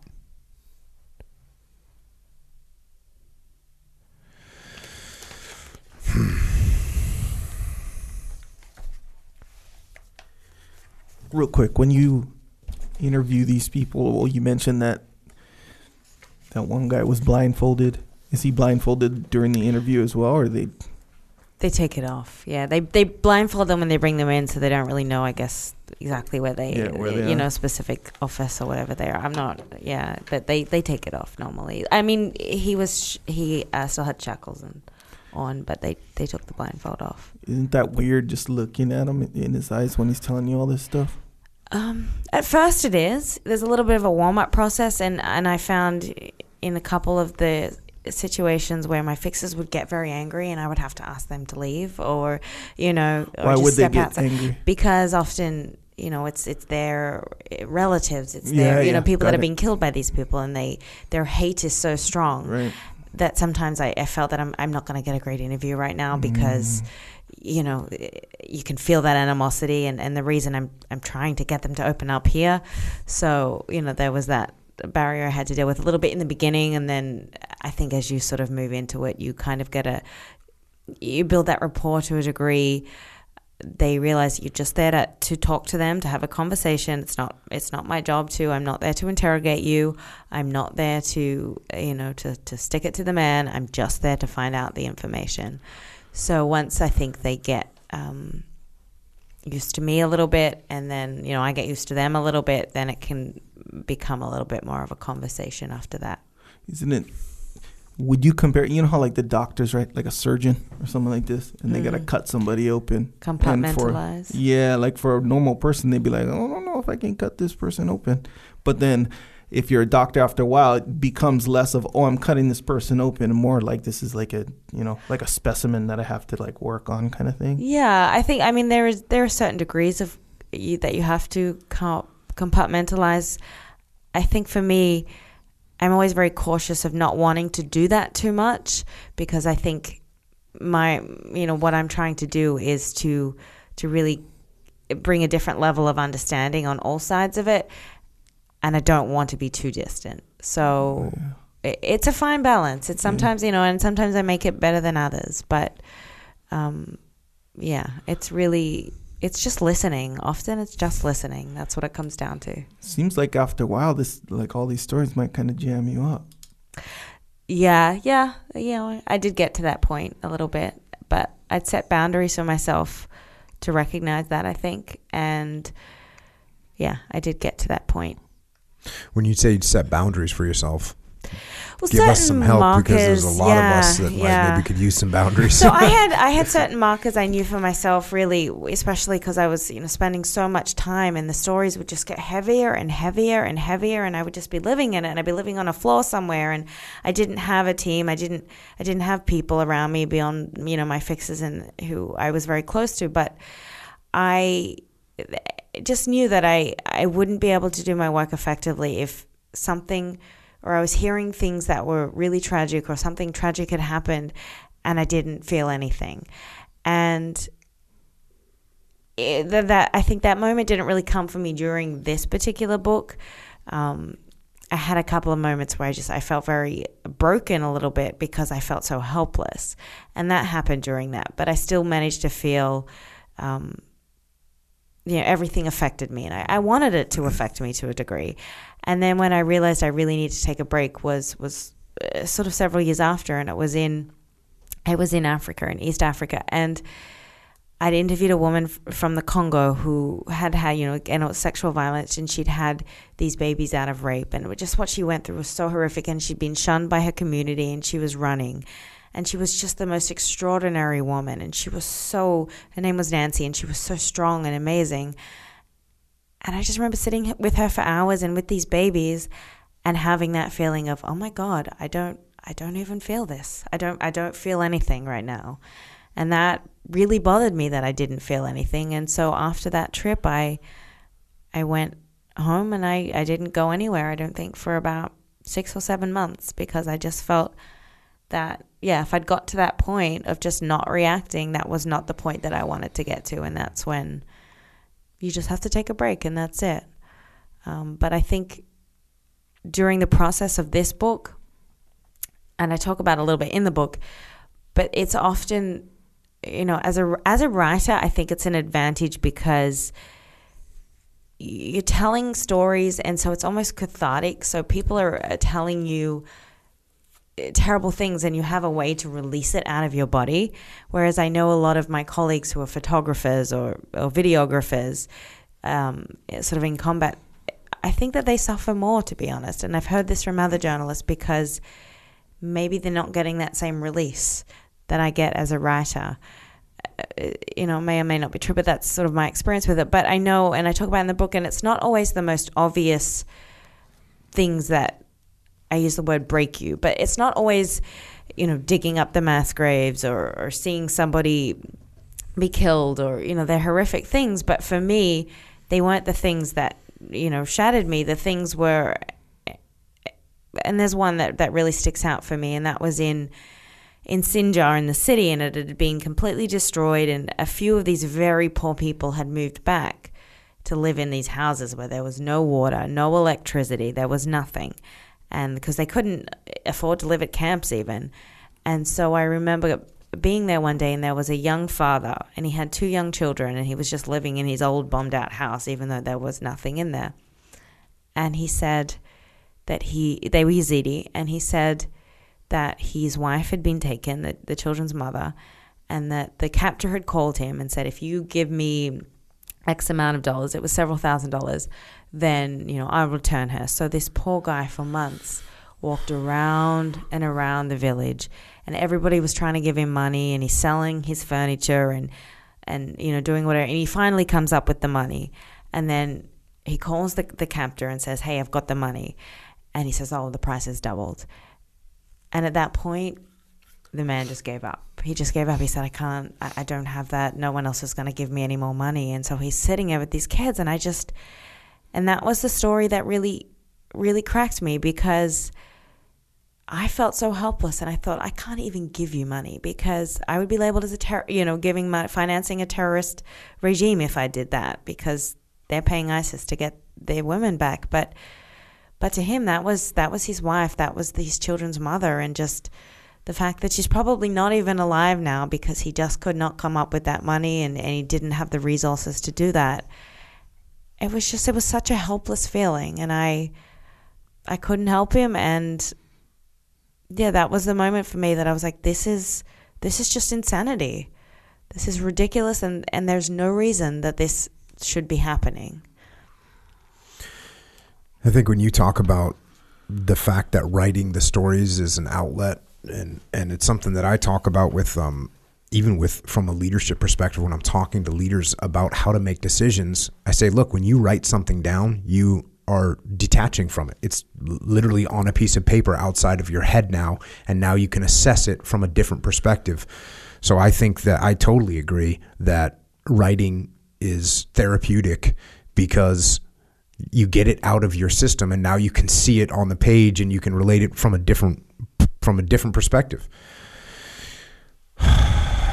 you know and, and it's weird you also talked about the you know at a point where you were in Africa and you're interviewing this woman and she's been through this absolutely unimaginable horror and she's pressing on by the way and she's carrying forth and you, and you feel like empty. And that's uh, you describe the Yazidis at many point at many points of being in that zone where they just have no more emotions left because they've just gotten crushed at every single turn. Mm. And there was there was one point there and they're telling me all these stories and showing me the pictures of these Yazidi babies that were being burned and I just I lost it and you never want to lose it. You know, especially as a journalist, you, you never want to cry. You never want to break down. And I just, I, I broke down. And I was just bawling in this room. And I just remember I, looked up and you know, somebody was handing me a tissue. And there were all men in the room, Yazidi men, and was with one of their religious leaders. And I just looked at every one of those faces and I thought, they, and even one of them just looked at me and he said, We just don't react anymore. And I just thought, this is just it's such a it's a place beyond a place that I can you know thank goodness can never imagine getting to or hopefully never would but the depths of what they'd endured the the thousands of people from their community that had been taken and and just it was so hard to even now to wrap my head around but for them it was just they were beyond the point of even reacting to any of it anymore. And they were just so lost and so so broken by it all that I just nothing was triggering them anymore. And so here was I feeling terribly unprofessional and crying, but I just I I couldn't I just couldn't stop. And it was just yeah, that was a probably the only time I've really done that, but that was yeah, it was just a moment for me of realizing that here I was feeling terrible, and they weren't even, you know, as upset as I was. And then I had to really realize that they were suffering in a much different way. Yeah, you also mentioned in the book that so at one point you felt like that, and then you kind of had to say, I'm a volunteer here. Mm-hmm. Like I'm here because I want to be here. I can be sad, but they can't leave. This is it for them. Mm-hmm. Absolutely. And there's always a guilt that comes with that. And it's still something I grapple with. So I can go in and I can spend however long I want to spend there months, w- weeks, whatever. And you get their stories and you, you tell their stories and then you get to go home. I get to get on a plane. I have an American passport, Australian passport. I go home. And they don't they don't get to go home. They don't get to they don't understand, you know, what, what that that that in itself being such a luxury, you know, and, and there's a guilt that I, I feel with that sometimes in just in being that. And they don't view it that way. They view it as why would you know what what a gift it is that someone would want to even come in and tell their story and, and would leave their comfortable home and their you know families and come and and and talk to us and and that's how they view it which is lovely but but for me it was always yeah a sense of of of just feeling a little bit of guilt about it. And and I always tried not to be a vulture. I didn't want to go in and and have somebody sort of open up and tell their story, and then I and then I take that story and I leave. Um, and I don't know that it's ever it's ever going to change anything for them. I don't know that it's ever going to do any good for them. Um, so yeah, that's something I, I, I sit with. What about the Sun Ladies? Tell us about the Sun Ladies because this is a cool they were story. extraordinary. So yeah, I heard about them, and we went to sort of we went for a long drive to meet them, and they were these extraordinary Yazidi women. Most of them had come from Sinjar, and and uh, so when when ISIS came in in 2014, these uh, the Yazidis had to flee up the mountain because there wasn't anywhere to go. It was all surrounded at the bottom, and the tragedy of it was so many of them died on that mountain because they starved to death. It was the middle of summer, and Iraq in the summer is something else. But they starved to death. They were they were describing, you know, having to throw children off the mountain because that was going to be a better way for them to die than to to die of starvation or dehydration. And and that was really what spurred America to to get back involved in Iraq was the Yazidi plight and the fact that of what happened to them was just and there was no it was so hard to get aid and, and anything to them. So the women that survived that formed their own unit that they called the Sun Ladies, the Force of the Sun Ladies, because they wanted to I think it was multiple reasons, but they wanted to to A find their women that were still missing and B they wanted to be involved in that in that liberation of getting their towns and villages back and and they were just really really extraordinary women. They also wanted vengeance. Yeah, as you would. As you would. Yeah, no, it's a very cool section in there that you talk about, um, and and they also had real a, a real situation. I mean, uh, I'll just go to the books. We have a lot of our women in Mosul being held as slaves. Their families are waiting for them. We are waiting for them. The liberation might help bring them home. So they're they're in this situation. They don't just want revenge. They have actual people that they know, their their friends, their relatives that are actual slaves, and they can go help them. And that's what they're trying to do.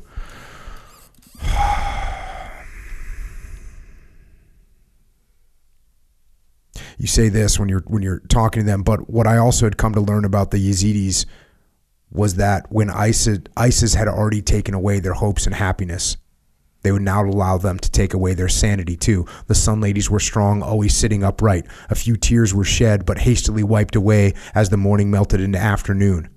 ISIS had abducted Yazidi girls as young as eight, trading them at the market for a few dollars. I learned of one young mother who was pregnant at the time of capture. She had given birth in the back room of her overlord's home, but was not permitted to feed her newborn son. The baby cried and cried. The Muslim militant beheaded him. The depth of depravity was hard to swallow, and we all sat in clouded quietude for a small period. It's important to us to be able to protect our dignity and honor, a 19 year old Sun lady named Mesa finally said, softly shattering the wincing silence. My family is very proud. They encourage me to join. I'm very proud to protect my people. After all that has happened to us Yazidis, we are no longer afraid. And as brave and stoic as the Sun Lady seemed to me, there was one thing that did frighten them the notion that Yazidi boys who had been kidnapped from Mount Sinjar and presumably drugged and brainwashed by ISIS were now fighting their mothers and sisters under the black flag of ISIS. We now have terrorist Yazidis, something that never used to be.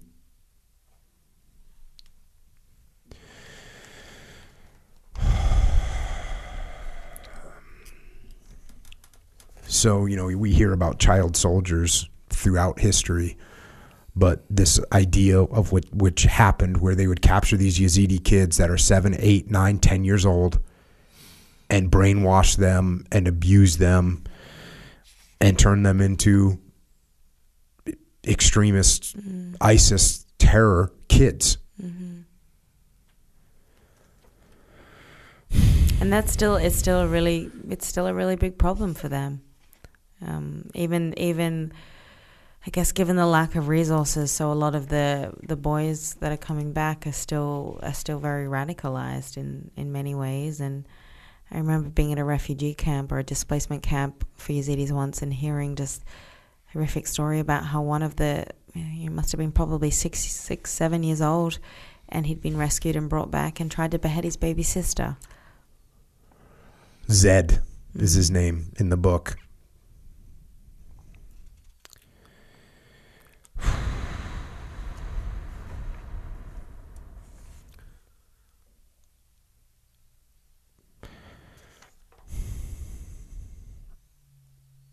Back to the book. One blazing summer afternoon, I traveled the bumpy road a couple hours north to the Office of Kidnapped Affairs.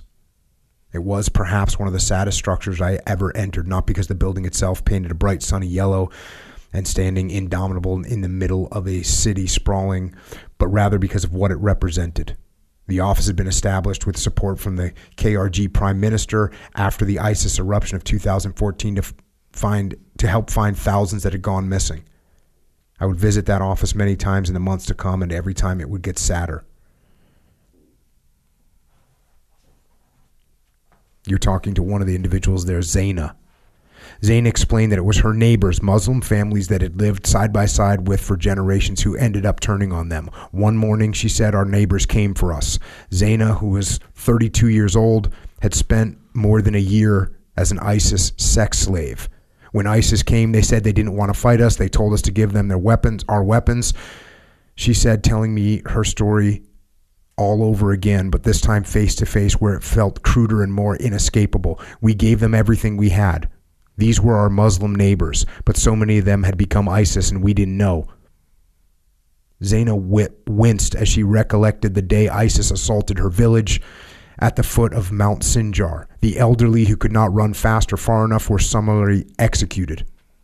Men and women separated, with older men dragged off to mosques to be killed.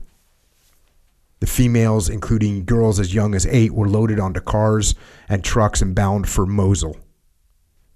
ISIS took me, my sister, my brother's wife, and my little sister. For 13 days, we were put in a school. We didn't know what would happen. There were about 50 people, women and children, squashed into a room. There was no water for us to wash ourselves. The children were sick. Zaina had lied to her captors, telling them that she was married, hoping somehow it might spare her from their evil intentions, that somehow it would save her from getting robbed of the one thing she could never get back. Her captors, however, were undeterred. She and dozens of others were taken to a heavily guarded building in the ISIS controlled Iraq city of Tal Afar. Yazidi girls under the age of 14 were whisked away and sold at auctions. The remaining women were handed off to ISIS fighters and told they were henceforth their property. When a fighter grabbed Zaina and carted her off to into a dust storm, fear paralyzed her from head to toe. In its official propaganda materials, ISIS justified killing, raping, and enslaving Yazidis, calling them devil worshippers, and linking them to their mandate to reinstitute, reinstitute, reinstitute slavery. Raping them, those unbelievers, had become a core tenet of their theology.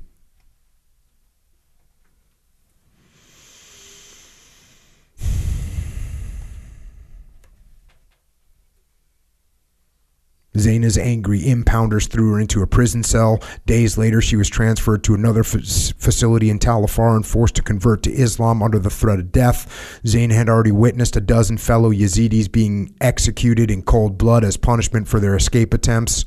She was not ready to die, but she was not ready to give up on finding her freedom.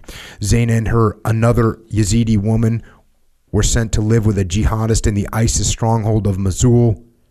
He took me to this place. They were flats, small tourist flats. It was a tourist community. Then he raped me.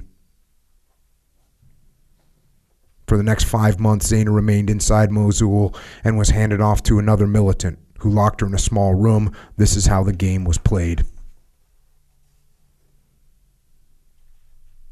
Rape had always been a weapon of war that thrived on silence, but the Yazidi community was bravely and gradually changing that notion. They were collectively bucking the mortification and the fright and all the repercussions that came with it to speak out and tell the world that they would not be muted. It's a tough situation, Zaina admitted with a shrug. But I am still here.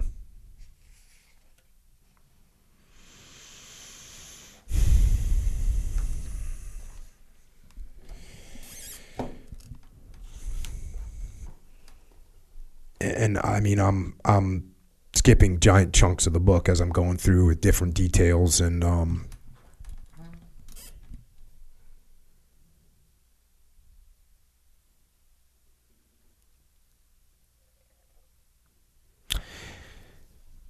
evil. And I think I write a fair bit in the book about about sexual violence because I think it's something that doesn't it's very uncomfortable to talk about and it's something that even now we're seeing ISIS fighters are not uh, no ISIS fighters are being held accountable for for that. And there's still this mentality of well, these are terrorists, you know, they're killing people. So wh- what do we care about that for? And I think we we need to start shifting that perspective. They they they need to be trialed for those crimes as as just as important as every other horrific crime that they've committed because that's something that needs to change. And I think for so long, I mean, this it only really officially became illegal in '98. You know, sexual violence in wartime. So it's something that's still relatively new, and I think there's a lot of work that needs to be done in that topic and you know within the international community that needs to be looked at and how can that be sort of brought to justice otherwise you do have that impunity that's going to continue and what so many of these women go through have gone through in, in so many different conflicts i think it really deserves a lot more attention than than what it gets. But it's uncomfortable. It's uncomfortable to talk about.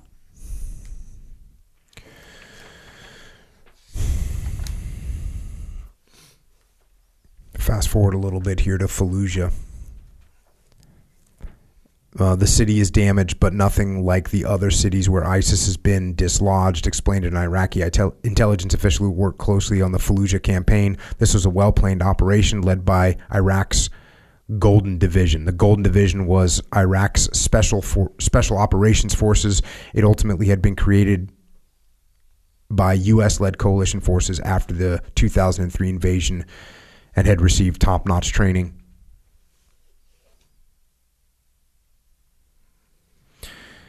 This is a, a local talking about the, the push through the city. And he said, if the decision was mine, I would have made a statue for every fighter in the battle against terrorism. Those heroes are examples of courage when when faced with Daesh. It was awesome for me to. It's awesome. It was awesome for me to watch as all this stuff was taking place. Um, you know, obviously, I retired in 2010, but when we worked with the Iraqis, a lot of times the Iraqi soldiers they weren't very determined, and it was you know they would they would have a lot of hard times sticking to the fight, and we had an entire battalion one time leave the battlefield, and so that was not a great that's not a great look, right? Mm-hmm. And so when I started getting reports back from my friends that were in Mosul with the Iraqis, and the Iraqis were fighting. They were fighting, and not just in Mosul, but in Ramadi, in Fallujah. The Iraqis were fighting, and it was it was so. That's kind of why I mentioned that because I I had worked with some of the troops that trained up the Iraqi special forces, the Iraqi special special operations forces, and they did take the lead, and it was awesome to see their courage and that they were going in, they were fighting. They took massive casualties in Mosul. They took massive casualties. Uh, my my friend told me that in the first few days they thought to themselves, "We not the Iraqis might run out of troops because they are taking so many casualties." I can tell you when we were in Ramadi in 2006, they wouldn't have taken that many casualties because they wouldn't have continued to fight. They would have run away. And so here, this they were fighting for a cause that they believed in, and it was awesome to see that taking place. Yeah, and I really noticed also just in you know between 2014 2019 just that that trajectory and how much over that time I guess that their will to win was really compounded. Um, and but yeah, by the end of it, I mean they would they've seen some of the most horrific combat that you can begin to imagine. I mean, just the level of what they've experienced for those that have gotten through it is is really remarkable.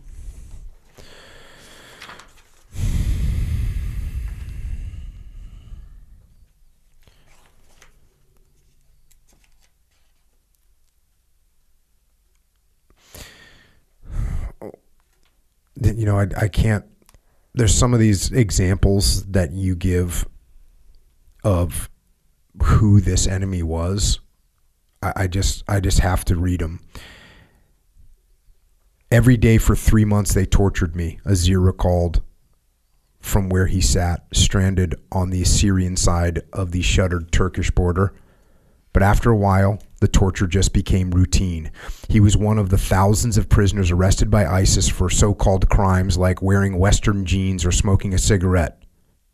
But he was also one of a select few who had managed to claw their way out of the terrorist group's dungeons with all his limbs intact. Short of jail, liberated by opposing forces, such escapes were considered rare.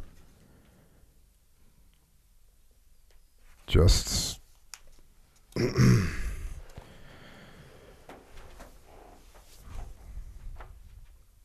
another another one Nasra, another former captive.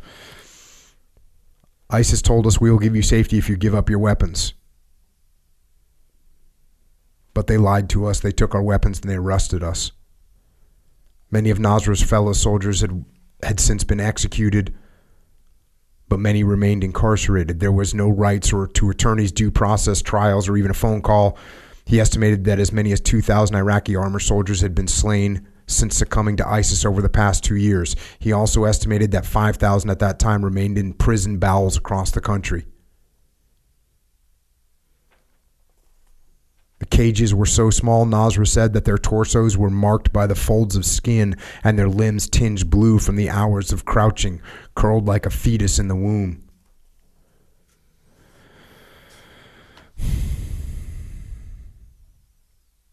Women arrested by ISIS typically disappeared behind the prison's exterior, held separately from the men, and were often never seen again. Children are not exempt from the torment either. A large number of children have been arrested by ISIS. My friend Hassam, a member of the Syrian activist group Raqqa, is being slaughtered silently. He explained the most common charges are insulting Allah and cooperating with apostates. They are being tortured just like men, and some of them have died under torture. They torture children too, mostly flogging, beating on the hands and feet, and psychological torture. I was administered with electric shocks. My bones were broken. I was hung by my feet from the ceiling and beaten with my hands tied behind my back, said Ali, a professional in his mid 40s who had been arrested in the early days of the terrorist onslaught on suspicion of being an atheist. They swore on a Koran that I would be cut to pieces.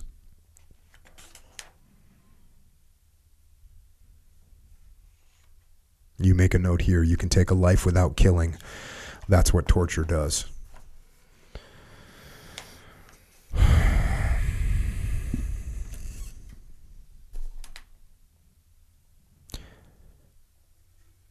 Between the summers of 2015 and 2016, ISIS had been on an especially vicious rampage to compensate for the loss of seasoned soldiers and had taken to drugging those it radicalized or first forced into its lair. ISIS is using special tablets. The fighters take drugs and they don't know where they are or what they are doing. They are just shooting and fighting, one Kurdish intelligence official explained. They lose their minds. Some can be shot 20 times before they go down. That ominous drug was known as Captagon. Is that right? Mm-hmm. A methamphetamine like variant of the banned pharmaceutical fentan, fentanyl. It was manufactured in copious quantities, primarily in Lebanon and neighboring Syria, where it was sold to ISIS through middlemen. It removes any barriers you would have to fighting. There is no second guessing. They just go out and kill. It's still a, a very common battlefield drug. It often comes from Lebanon or Syria. Um, and yeah, it's unfortunately it's it goes just beyond ISIS, but it's it's a very common. It's becoming a very common drug that a lot of militias and even government soldiers are sort of being given to to give them that sense of invincibility, to have them go out there and and you know do whatever they're told, and and I think yeah, it really it really gained prominence under ISIS. Um, With little kids. Yeah. Yep. It's drugging them up. Among the ranks of captured, brainwashed, and drugs drugged were scores of Yazidi boys whose minds had been twisted to turn against their own people. They had been propelled into training regimes that included Islamist indoctrination and weapons instruction. They had been forced into learning the finer points of beheading, forced into becoming suicide bombers, and into serving as human shields.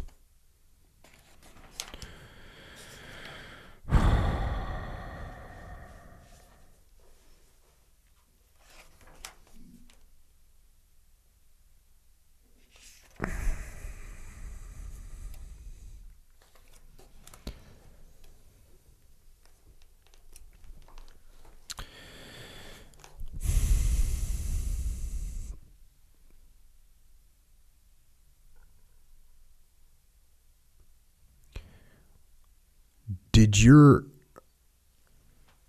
perception of evil change while you were there?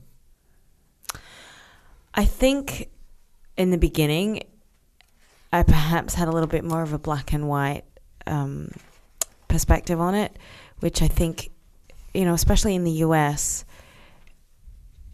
we tend to sort of think which I think is completely wrong. But we tend to always it always comes down to a religion thing, and and that always always is often painted as the motivating factor.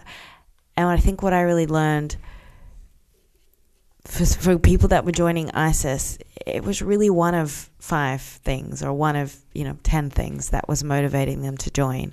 And so I think the complexities for me really grew in that because I suddenly started to see you know and. I, uh, ISIS is absolutely evil, and that that hasn't changed for me.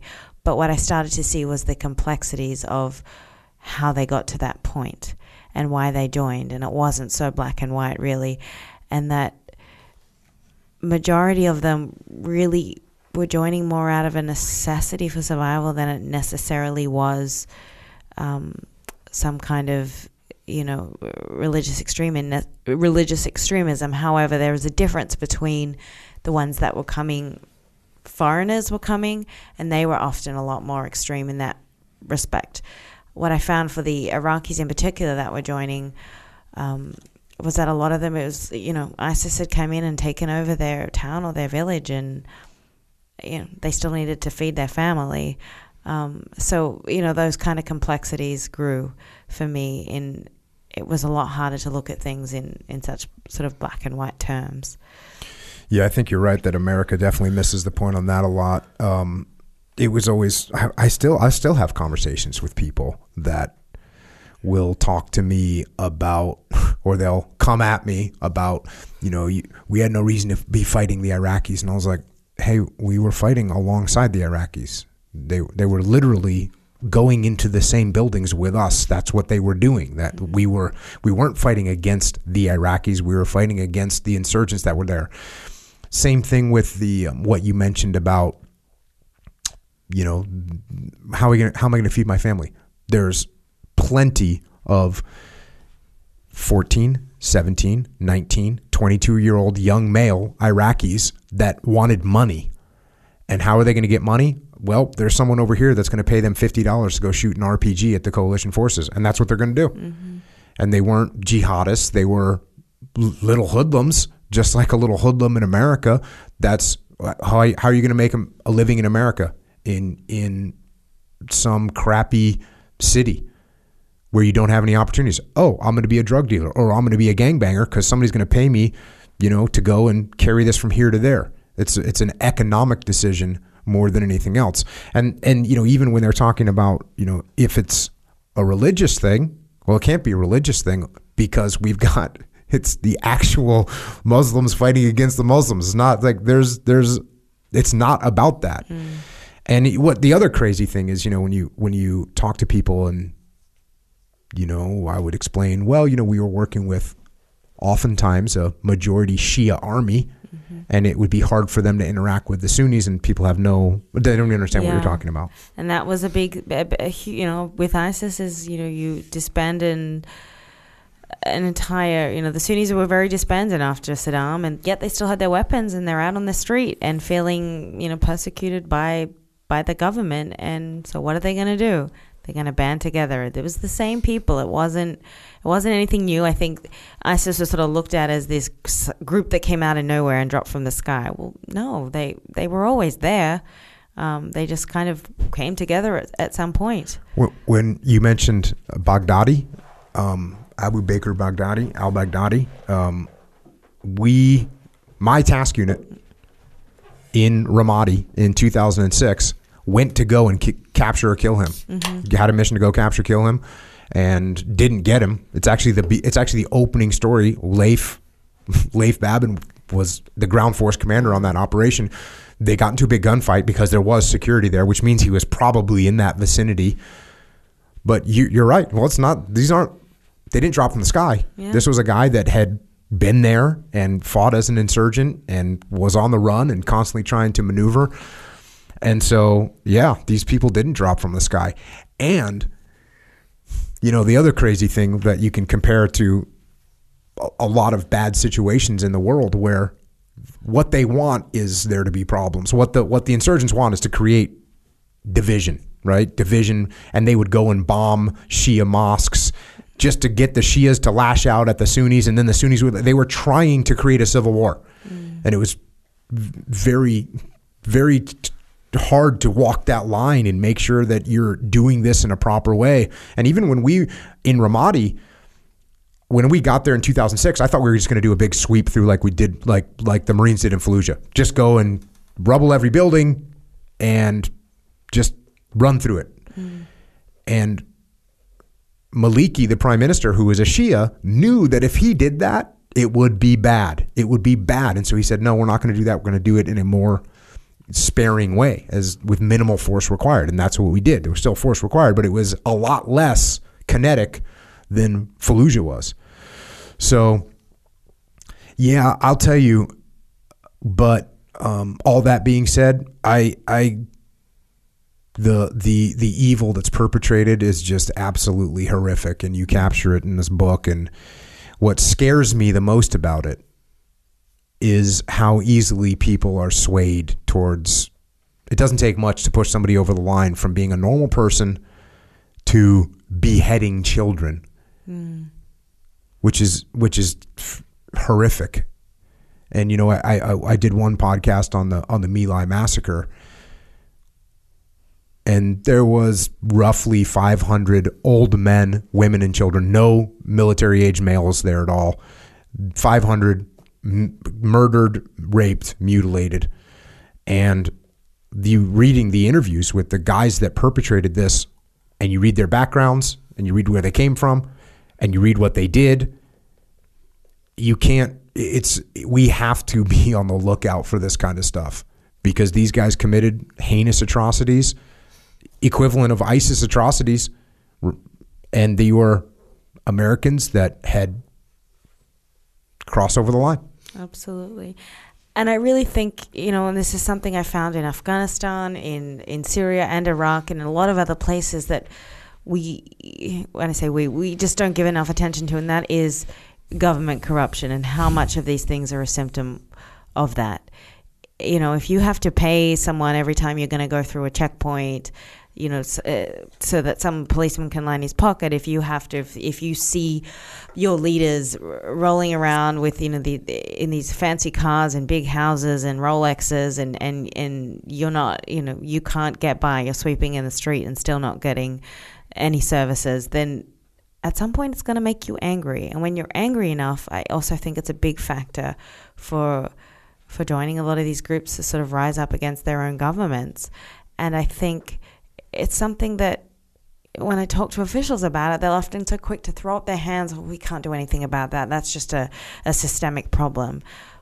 Okay, but you're always going to be dealing with terrorism as a systemic problem from that problem because corruption is just such a huge driver of it in every way, shape, or form. And I just think it's something that gets barely any attention when it's such a, a big reason why these groups exist and continue to exist and will continue to exist. Yeah, you have that. Um, you have that little bit of anger in the back of your mind that you're being oppressed, and then someone comes along and says, "Hey, you can fight that oppression with us," and I'm in. Let's do this. No.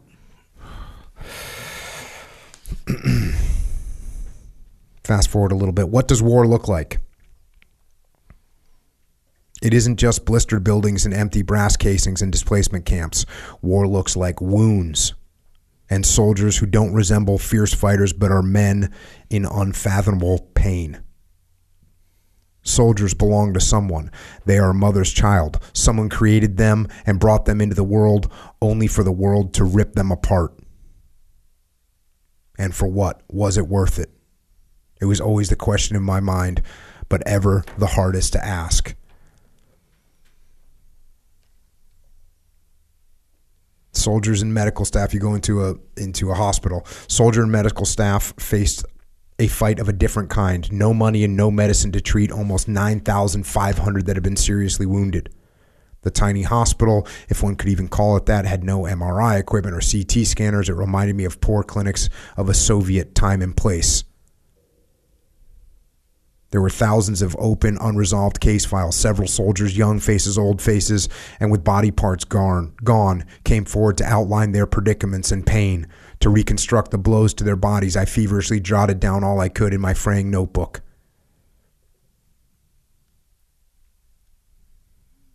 And and you go through just talking to soldiers and their their horrific wounds that they're you know um, Pawan Ismail been defusing a roadside bomb for Peshmerga on Christmas Eve in 2014 when it exploded. His two comrades died. Much of his body was burned, and his thigh skin had been reduced to ash. Karwan Saeed, 37 years old, proudly dressed in his soldier's uniform. He was one of the victims of the ISIS chemical attack. Kaider Merker, 42 years old, 25 year old Peshmerga serviceman ambushed by an ISIS vehicle. A round from a PKM machine gun cleaved below his left ear and lodged a few millimeters from the top disc in his back. The round remained there, infected and inflamed. His hands were numb. His head ached persistently. Bazar Hussein, 32 year old, been working on the front lines struck by a sniper's bullet in broad daylight, reduced from a strong, able bodied man to an almost infantile physical and mental state, Hussein could no longer control his legs, nor could he control his head and eye movements. Occasionally he could speak slowly, other times his eyes just swelled with confused tears as the words would not come out.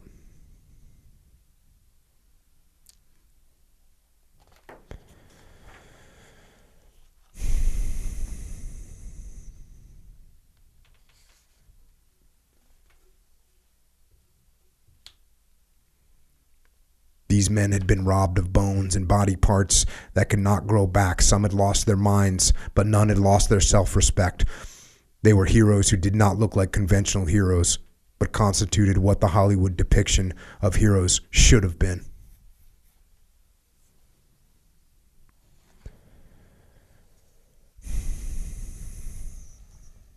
And once again, to your earlier point, Hollie, of when you read 40 were wounded, or 12 were wounded, or 7 were wounded, or 1,000 were wounded. The way you de- and I, I just breezed through those. I didn't go into the detail that you go into, some of the backstory. But every one of those little statistics is a person.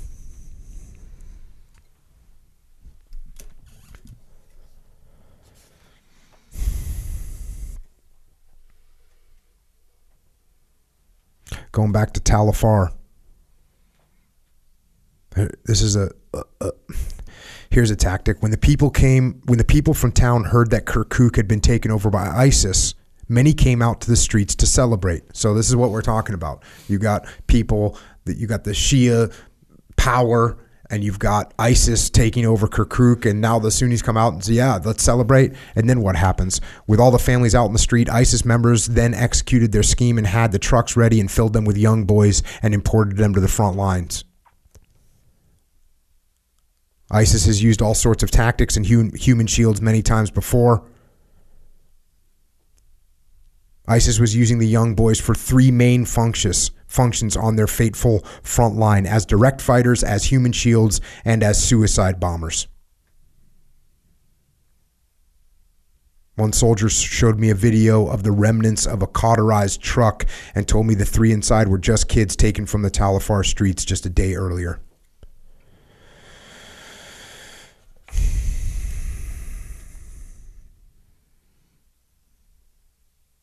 What is war? War is the reason you wake up. There is no life outside of the conflict you eat and breathe.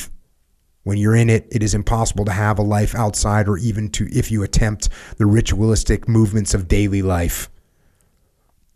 The soldiers I met may have had their families, but war always came first. It was not a choice. They had no option but to live it and breathe it.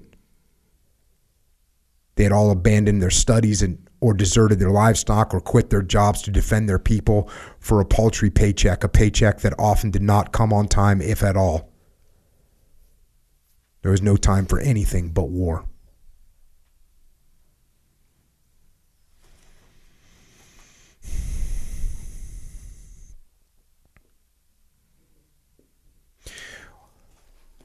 How often are you going in and out of country during this time?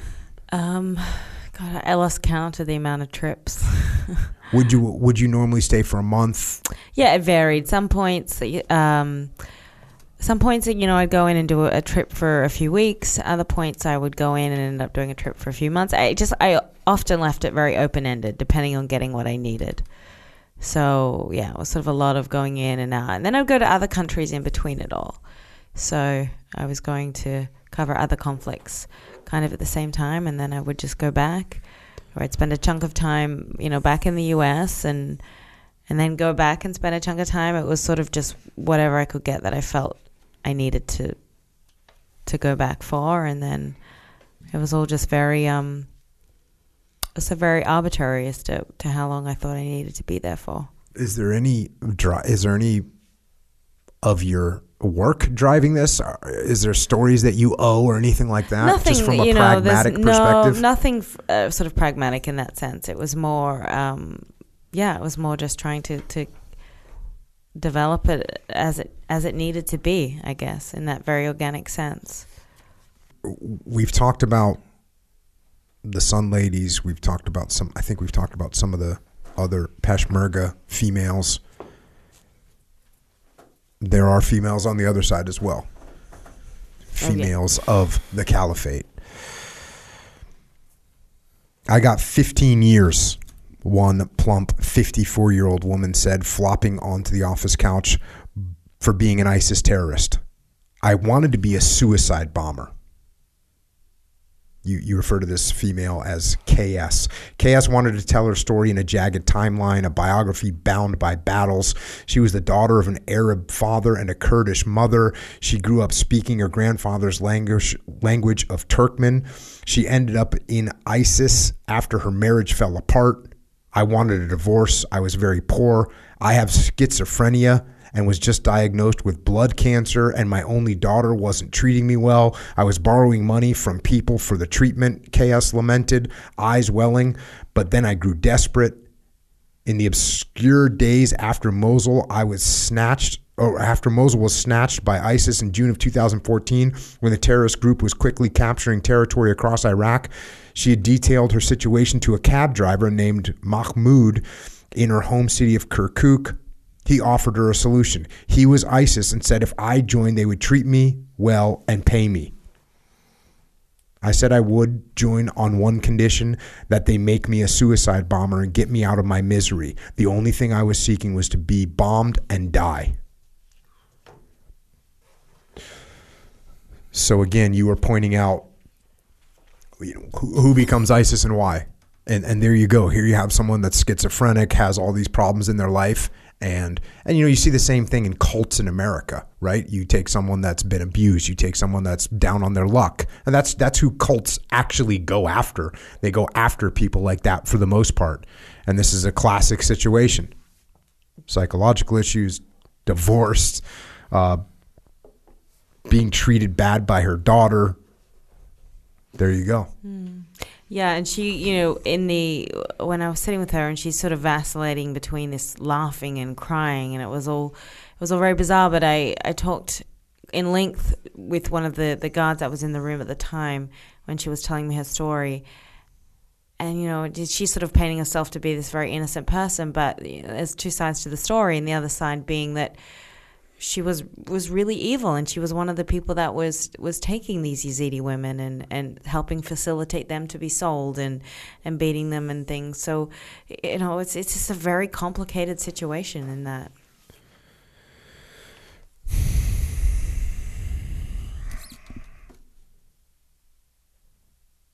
Colonel Marwan Sabri of the Yazidi Peshmerga Battalion recalled that in March 2017, a disillusioned American, I'm moving from females, this is to Westerners amongst the ranks. A disillusioned American surrendered himself to the Peshmerga. He had begged them not to shoot him. That fighter turned out to be 26 year old Mohammed Jamal Khweis from Virginia, who was later deported to Virginia's Eastern District for indictment. A 20 year 20 year jail sentence handed down in October 2017 awaited him. And you go through some of these other Westerners, males, females coming in from first world countries, mm-hmm. coming in from America, coming in from parts of Europe to go giving up. It's crazy. Crazy. Yeah, their their recruitment campaign for, for foreigners was was pretty extensive. Um, moving forward into the book, all tools in the war against ISIS had eventually pointed to Mosul. It was the ISIS bread and butter, the head of the snake. I learned that many Mosul civilians, innocent souls who had managed to survive over three years of ISIS occupation, were slaughtered in retaliation as Iraqi forces surrounded the city. To have made it this far just to be taken out in the twilight of the fight jarred me. Their body parts were strewn across dusty streets, tiny bodies cracked open, left to die after their fleeing parents were gunned down, some hiding underneath the bloody corpses of their family members, orphaned and forever traumatized. I remembered the howls of a broken woman. Her little daughter had been lost for days until she was found with nothing but a gaping black hole where the back of her head used to be. Suicide belts are strapped onto helpless civilians, including women and children, by ISIS. Kareem of the Iraqi counterterrorism forces conjectured this was a big dilemma. We didn't know who a bomber was and who was not. Many of our men died from these people forced to be bombers. This is one of the things that when my f- friends were over there and they were reporting back, they'd have these kids, mo- women, children, men coming to checkpoints with strapped with bombs. And the predicament that they were in, but then also the great lengths that these that the Americans made to try and spare the lot. Because what you normally do with a well, obviously a suicide bomber, what do you do? You kill them. And what do you do with a roadside bomb or an IED? You blow it. You what we do we call it blowing in place. So you just go put a explosive charge near it and you blow it up, and then it's safe. What you don't want to have to do, you do have to do it sometimes, but you don't want to have to go up there with a whatever like a like a, a, an action movie with a pair of pliers and a wire cutters and actually disarm that thing because it's dangerous.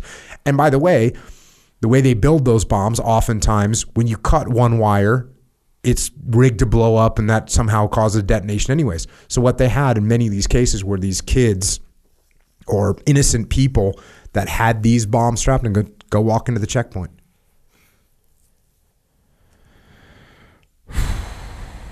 Complicates, and it's, it's there's no easy solution to that.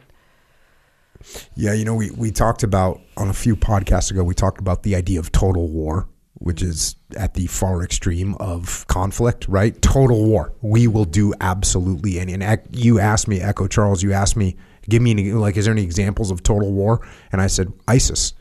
They did, there was no boundaries, zero boundaries to what they would do. I mean, America pretty much always operates in some there's some cap. Now you could say World War II. Once we dropped the atomic bombs, it was like, hey, this is total war, and we are going to do whatever it takes to win as quickly as possible. That's that's how you can make a decision to say, "Hey, we're going to drop these atomic weapons." But other than that, you know, there's always rules of engagement. There's always Geneva Convention. There's all, all these constraints. But if you want to talk about just total war, we will do absolutely anything to and stoop to any level of barbarity to try and achieve victory. This is an example.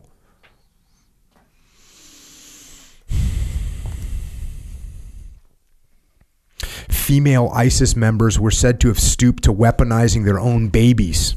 Seemingly harmless mothers carrying their babies had been trained to enter areas thick with Iraqi soldiers only to blow themselves up, their young, and their liberties, li- liberators around them to bits. An enemy is most dangerous when on the defensive or when they are fighting for survival. This was not an easy fight, and ISIS was not the JV team. ISIS did not care for rules of engagement by which the West was taught to fight. ISIS did whatever it would take to achieve its strategic objectives, regardless of the consequences. There you go. You and me on the same page. President Trump gave a free hand to his then Defense Secretary Mattis, who in May stressed military commanders were no longer slowed by Washington decision cycles or by the White House micromanaging that existed with President Obama. As a result of the new approach, the fall of ISIS in Iraq, at least in terms of territory, came even more swiftly than hardened U.S. military leaders expected. It moved more quickly than at least I had anticipated, Brigadier General Croft said. We and the Iraqi security forces were able to hunt down and target ISIS leadership, target their command and control. So I kind of heard that a lot from the leadership when I was uh, interviewing them. I think that was in the end of 2017, and that was sort of the the reoccurring theme was that they were given a, a, more of a free hand and they were sort of able to push forward. I could look at that, you know, in hindsight, in many different ways, and and you know how that could be interpreted, but you know that was the narrative on the ground at the end of 2017 was that they felt that they were given more support than they had been in the past. Yeah, I think that, and it's it's also very interesting when you look at the fact that this is this is General Mattis, right? Mm-hmm. This is General Mattis who's saying this, and obviously General Mattis and and President Trump in the end were not friendly. Right. Which it shows you how uh, very caustic Trump's leadership could be or could become if you, you know, crossed him. Crossed him. Yeah. Um, and it didn't start out that way. Clearly, you know, yeah. at some point they they were seeing eye to eye. It's it's what what I love about this and what I what I is this is decentralized command. This is saying, okay, listen, I'm the president. There's bad guys there. I don't care what you do. What I want them, I want them gone. I want this that problem solved. Commanders on the ground. Okay, we're going to go solve it. Yeah, that's what I said. Go solve it. That's that's a great sign, right? That's a great sign. Uh, uh, and obviously, I guess the disease of victory, as General Patton used to call it, meaning, hey, I, I, I we won this thing. Now everyone should just listen to me more. I mean, that's that's what you have to watch out for. You can't let your ego make you think that just because you made one good decision you're going to make all good decisions. It Doesn't work that way. But this is just, um, again, very revealing of how confusing Donald Trump's leadership could be. That you could have, that he could have completely empowered General Mattis to go and solve this problem. And then well, a couple years later, General Mattis leaves. yeah. And I think it really started that way, you know, with Iraq, with Afghanistan. Go do what the job needs to, to be done. And and my understanding from, from talking to different people at the White House at the time was that you know, President Trump knew he's he's not you know he is the commander in chief, but was the commander in chief, but isn't a military guy. So he kind of he he gave that job to the generals to do, and then at some point, I I feel like that shifted, and the love that he sort of had for the the men then somehow sort of changed. I, I'm not entirely privy to what happened there, but there was definitely a shift at some point. Yeah, it was all very strange to watch from the outside. Um, General McMaster's another guy that was on his staff who is from everything I understand, I've never met with him. I've never we've covered some of his stuff on on this podcast because he's very from everything I've understood, he's one of the most respected guys. He worked up in Tal Afar.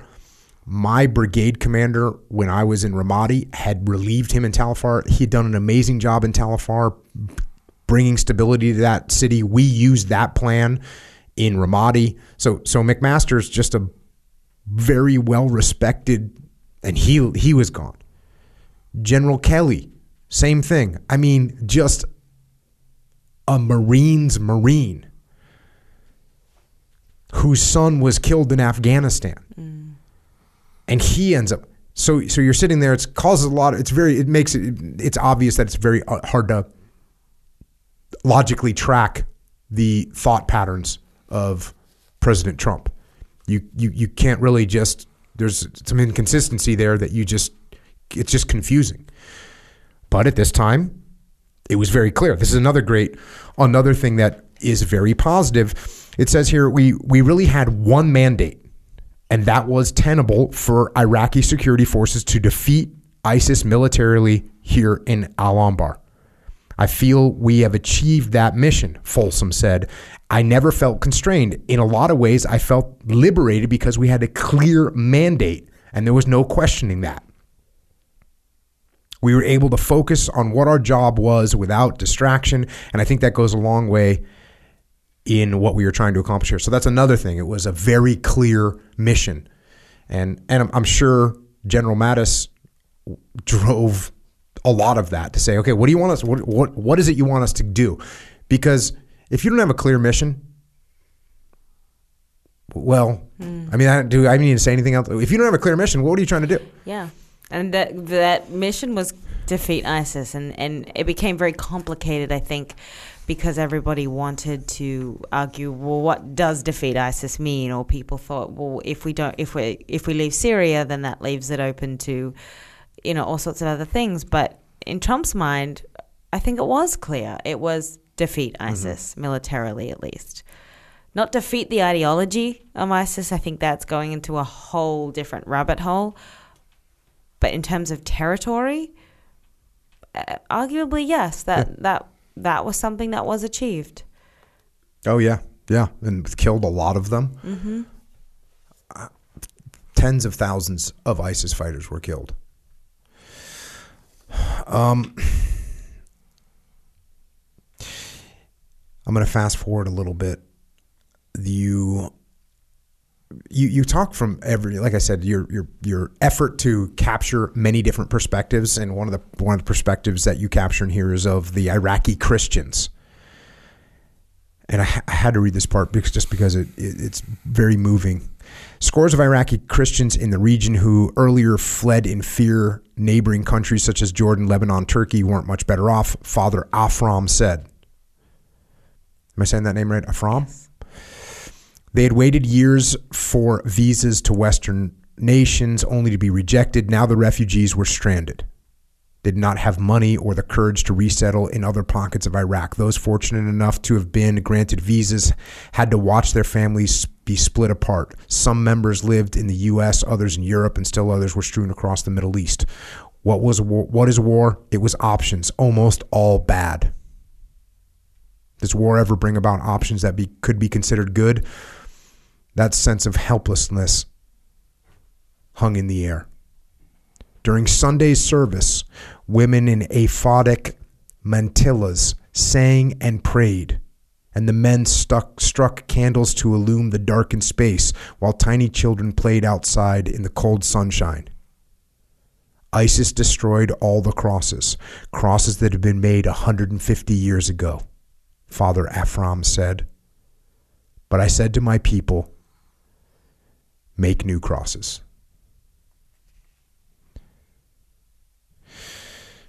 you, you note in here again you have you have a couple modes and mo- I'd say 10% of the book is sort of history slash uh, facts to give context around. One of the one of the history lessons that you give us is that in 2003 as the Americans invaded for the first time into Iraq there's 1.5 million Christians. And in 2019 there's 200,000 Christians in Iraq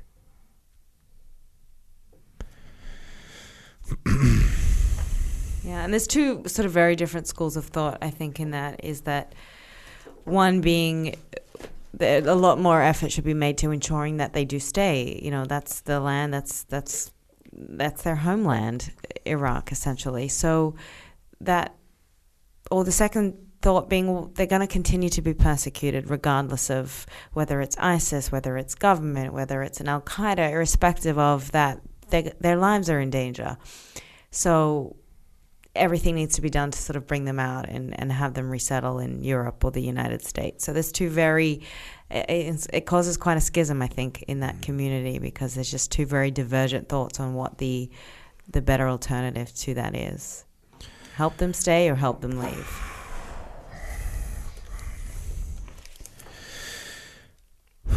Whole section here ISIS wives, infighting, jealousy, and regrets and this is where you know you started. I didn't dive too much into it. You said you were talking about the the recruitment system that they had in Europe, and I kind of moved past it. I didn't mean to like ignore yeah. that, but it's just that you addressed it a little bit more here. Lena Frizzler was a 28 year old blue eyed blonde with milky pale skin from Hamburg, Germany. She was once an aspiring business student with the European dream of money, travel, family, and success. In 2012, she married, converted to Islam, and left the comforts of her home for Turkey.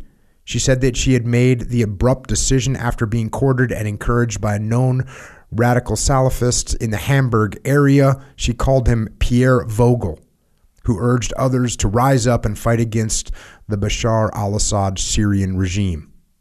Her husband also came under Pierre's spell. One day, my husband came home and told me he wants to go to Syria and fight.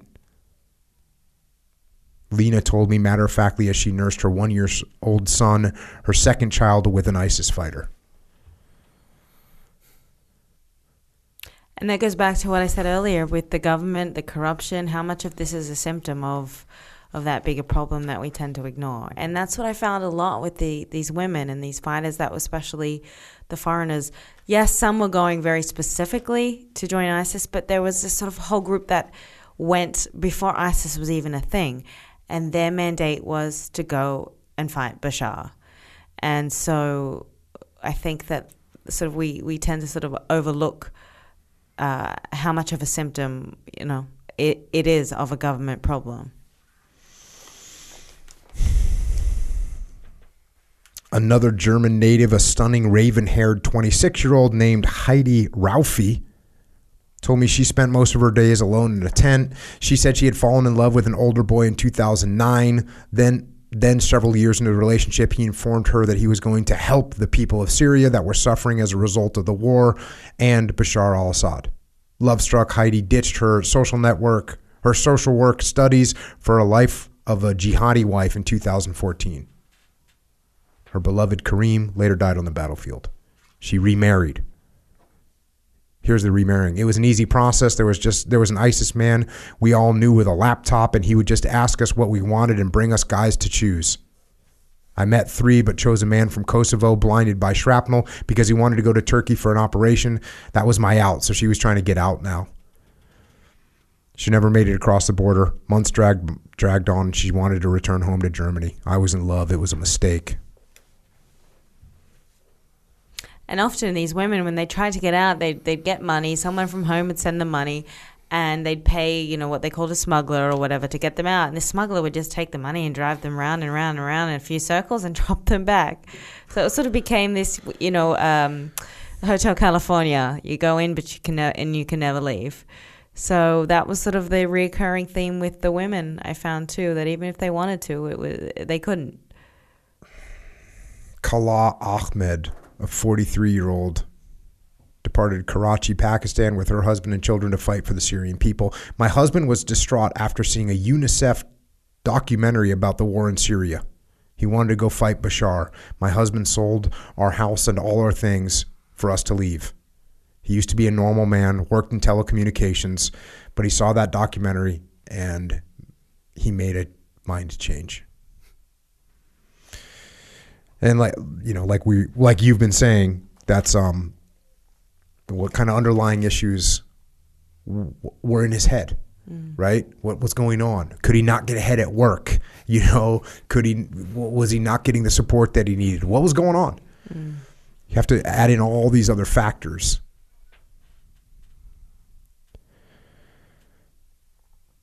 Another one. Um, this is a this is a, a male born to Moroccan parents in the idyllic countryside just outside of Brussels. Hamza was well known in his community, revered for his soccer and boxing skills. His last job was with DHL delivery service.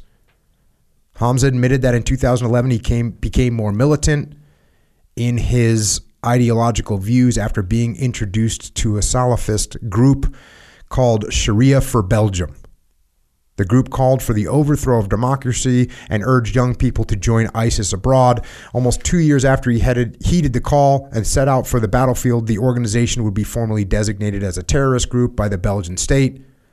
Hamza was first placed at an immigrant's location in the opposition bastion of Idlib, where he was housed alongside several Western fighters. After two weeks, he spent he was sent for 40 days of training, weapons, fitness, religious doctrine. After that, he was deployed to the northern city, Syrian city of Aleppo to fight. I just wanted to give people some kind of a hmm. indication. Hamza particularly remembered the ISIS celebrations after the 2014 beheading of American journalist James Foley and how leaders used the gruesome event as motivation. It was to say, look how we are fighting the Americans. He continued underscoring that ISIS initially gained momentum after the formation of a coalition of over 60 allied nations designated to defeat them, designed to defeat them. The coalition's creation was spun by the ISIS propaganda machine to show how strong the militant group was against such a massive force. Hamza repeatedly emphasized in the interview that the ideology driving ISIS was not going to stop and had permeated some circles so profoundly that it would be next to impossible to defeat. He also said each new incarnation of the group brought a school of thought even more rigid than its predecessor. A central tenet of ISIS brainwashing of new followers was its singular focus on the United States. Hamza said in what he described as an obsession with America. It was the big enemy.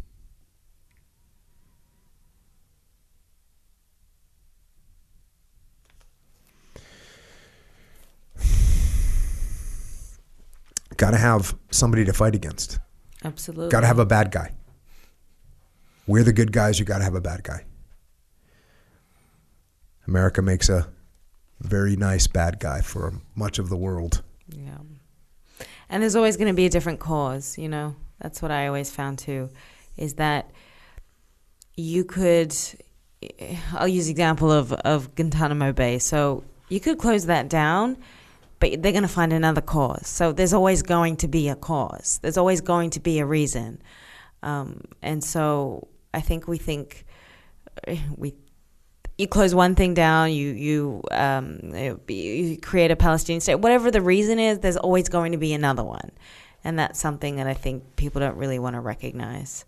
Also, when it comes to policy, is that you can't have these arbitrary lines between war and peace necessarily. I mean that those days are long gone. With terrorist groups like this, it's just something that I think we have to learn to manage to some degree. And I hate saying that because I, I want to be able to say that it can be totally defeated, but I don't think that's realistic. Hmm. I think, hmm, maybe I hope, Mm. maybe I just hope, but I, I, I always hope that human beings' intrinsic motivation for freedom Mm. will rise eventually to a very positive place in the world. I hope so too. I really do. Uh, I'm not even sure I believe my own hope. That's what my hope is, though. I, I said I hope. Yeah. Um, I, I think, and and what's unfortunate is, you know, you see various places in the world where freedom rises and that my theory, right, would be that once it rises, it's going to move forward, right? And unfortunately, we see it recede. I mean, Iran's a great example, right? I mean, Right. the freedom in Iran in the 60s and 70s was completely on the rise, and it absolutely receded. Totally. So maybe And- maybe yeah. my hope is misplaced. You know, I think in Syria too. You in the beginning with the revolution, the Arab Spring, you there were freedom fight. You know, they, they were le- it was a legitimate sort of movement of wanting a better life that wasn't under the the Bashar al-Assad dictatorship. But what happened was it got hijacked by a lot of of these terrorist groups and jihadists who then, I guess, diluted that opposition, and then it became this very again, it wasn't black and white. It was an incredibly complicated mixture of of opposition with a lot of them being good solid you know wanting to live a better life and then a lot of them being these awful terrorists so you know that that in itself was something i think was was really hijacked and diluted Yeah, that story, and you, and you do a, a very good job in this of kind of showing some of those strange alliances, mm-hmm. very strange alliances that took place, and and what do you make of those strange alliances? Who are you aligned with? And and wait a second, what happens when we're done with this job? And all of a sudden, I look at my person that just helped me and realize that they've got a whole nother idea where they're heading. I mean iran worked to defeat isis too mm-hmm. and look at well, you know how the us policy is with iran i mean the friend of your friend is not your is your enemy or or not Yeah, exactly. That's the thing is that that old saying is that thing that that saying just goes around in circles. yeah yeah You know, I'm gonna I'm gonna fast forward past some of this some of these horrors. I'm gonna I'm gonna pass the past the battle. you know, you you detail some of the stuff of Mosul, and you definitely talk about Raqqa and in Syria. And uh, I'm gonna fast forward, and again, I'm just gonna I, I have to. Otherwise, I'd just sit here and read this entire book, and I I don't want to have you here forever. But we get to a point where the cleanup is now happening, and this is at the end of the book. And the cleanup is happening in Mosul, and, and in this particular case, there's cleanup happening in in Tal Afar. And I'll just go to the book. 40 miles west of Mosul, Tal Afar had a population of about 100,000 before being captured by ISIS in June of 2014. The city was liberated in October of 2017. Remnants of war were everywhere. Bodies found around and under homes I learned were not uncommon. Neither was the smell of putrefied flesh. In many cases, families living under ISIS rule were for, forced to bury bodies in their own homes and backyards, as well as in local public squares. Sometimes victims were made to dig their own shallow graves. The 43 person emergency division was tasked only with removing civilian remains from mass graves.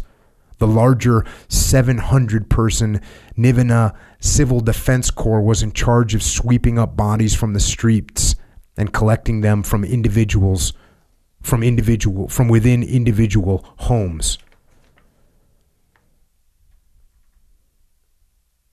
The first wasted life to be retched up from the sewage was that of an Iraqi soldier. His bones, a blood drenched uniform, and a pair of handcuffs were exhumed. Then came seven more, all dragged from beneath a home that had once served as a local headquarters of ISIS. Local officials who had been tipped off to the presence of the remains just a couple days earlier said the victims were likely held in the basement. Across the street at a second location, another 12 decomposed civilian bodies were exhumed. Among the remains found were those of at least two children and dismembered heads without bodies. Each skeleton bore a thick black blindfold. Most of the victims appeared to have been slain execution styles. Bullets showered into the backs of their heads. It was a massacre. More and more of the same, one police official told me. A police official always accompanied the recovery workers through their day's work, a standard practice. It's never ending, the official continued, staring out into the yellow fog which lifted into the bright sunshine as the day passed on. Officials had become all too familiar with the discovery of ISIS victims. Our duty is to the innocent people under the rubble, said Hamadi al Hussein, commander of the Civil Defense Corps emergency convoy unit. He explained to me over cold tea the night before ISIS kills them and throws them into the sewage one by one and covers it over with cement. This is their way. After several grueling hours, with small children watching from low lying rooftops above, 20 body bags were sealed and handed over to Iraqi federal police.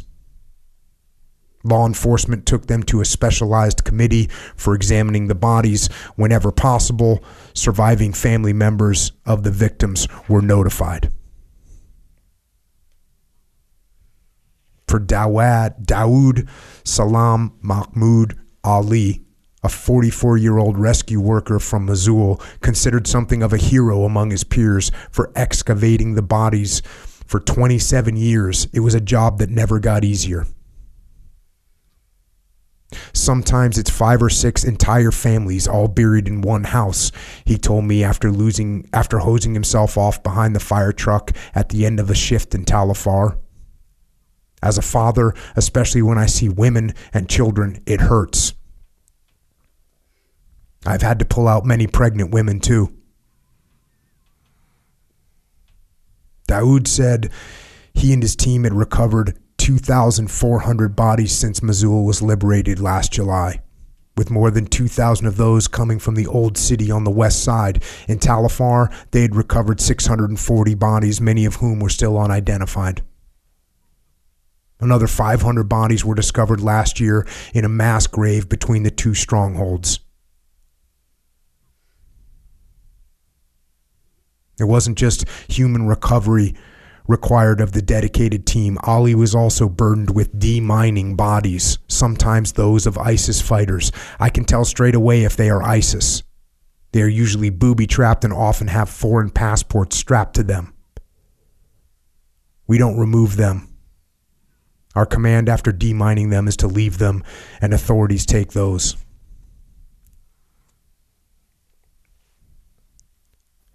I stood alone as the last of the lives were swathed in those big black bags, their brains bursting through empty eye sockets.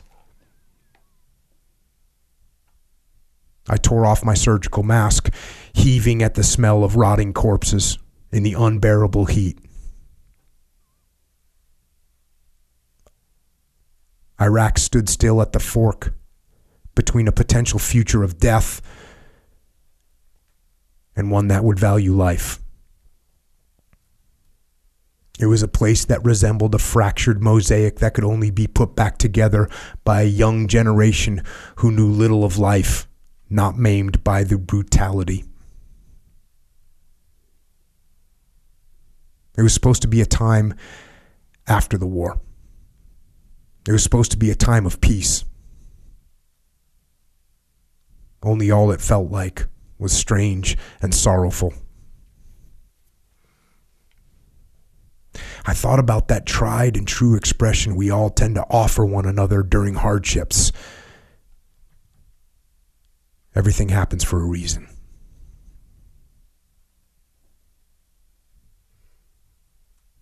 No. There was no reason these young men and women had to die alone, their bodies left to de- decay in the literal bowels of their country. There was no great lesson to come from that, no sense in that they had completed their mission on earth, and no reason that it was their time to be taken by God.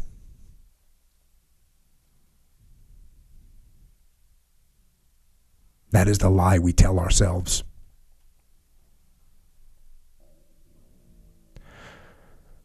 A child from the neighborhood who had watched without flinching as the bodies were brought up, peered over what was left of the bombed out fence.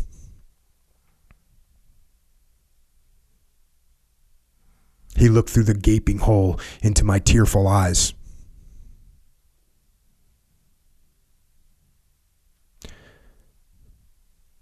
Soon we stop crying for the dead, he whispered. But all we can do is cry for the living. That too was war.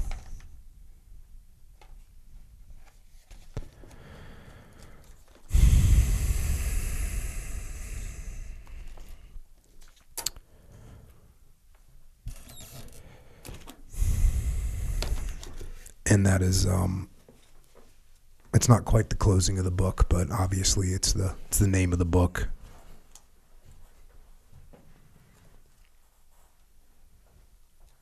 and uh, like i said we probably covered five i probably read less than 5% of the book today and these stories i mean every page every story just captures so much of this perspective that you are trying to convey.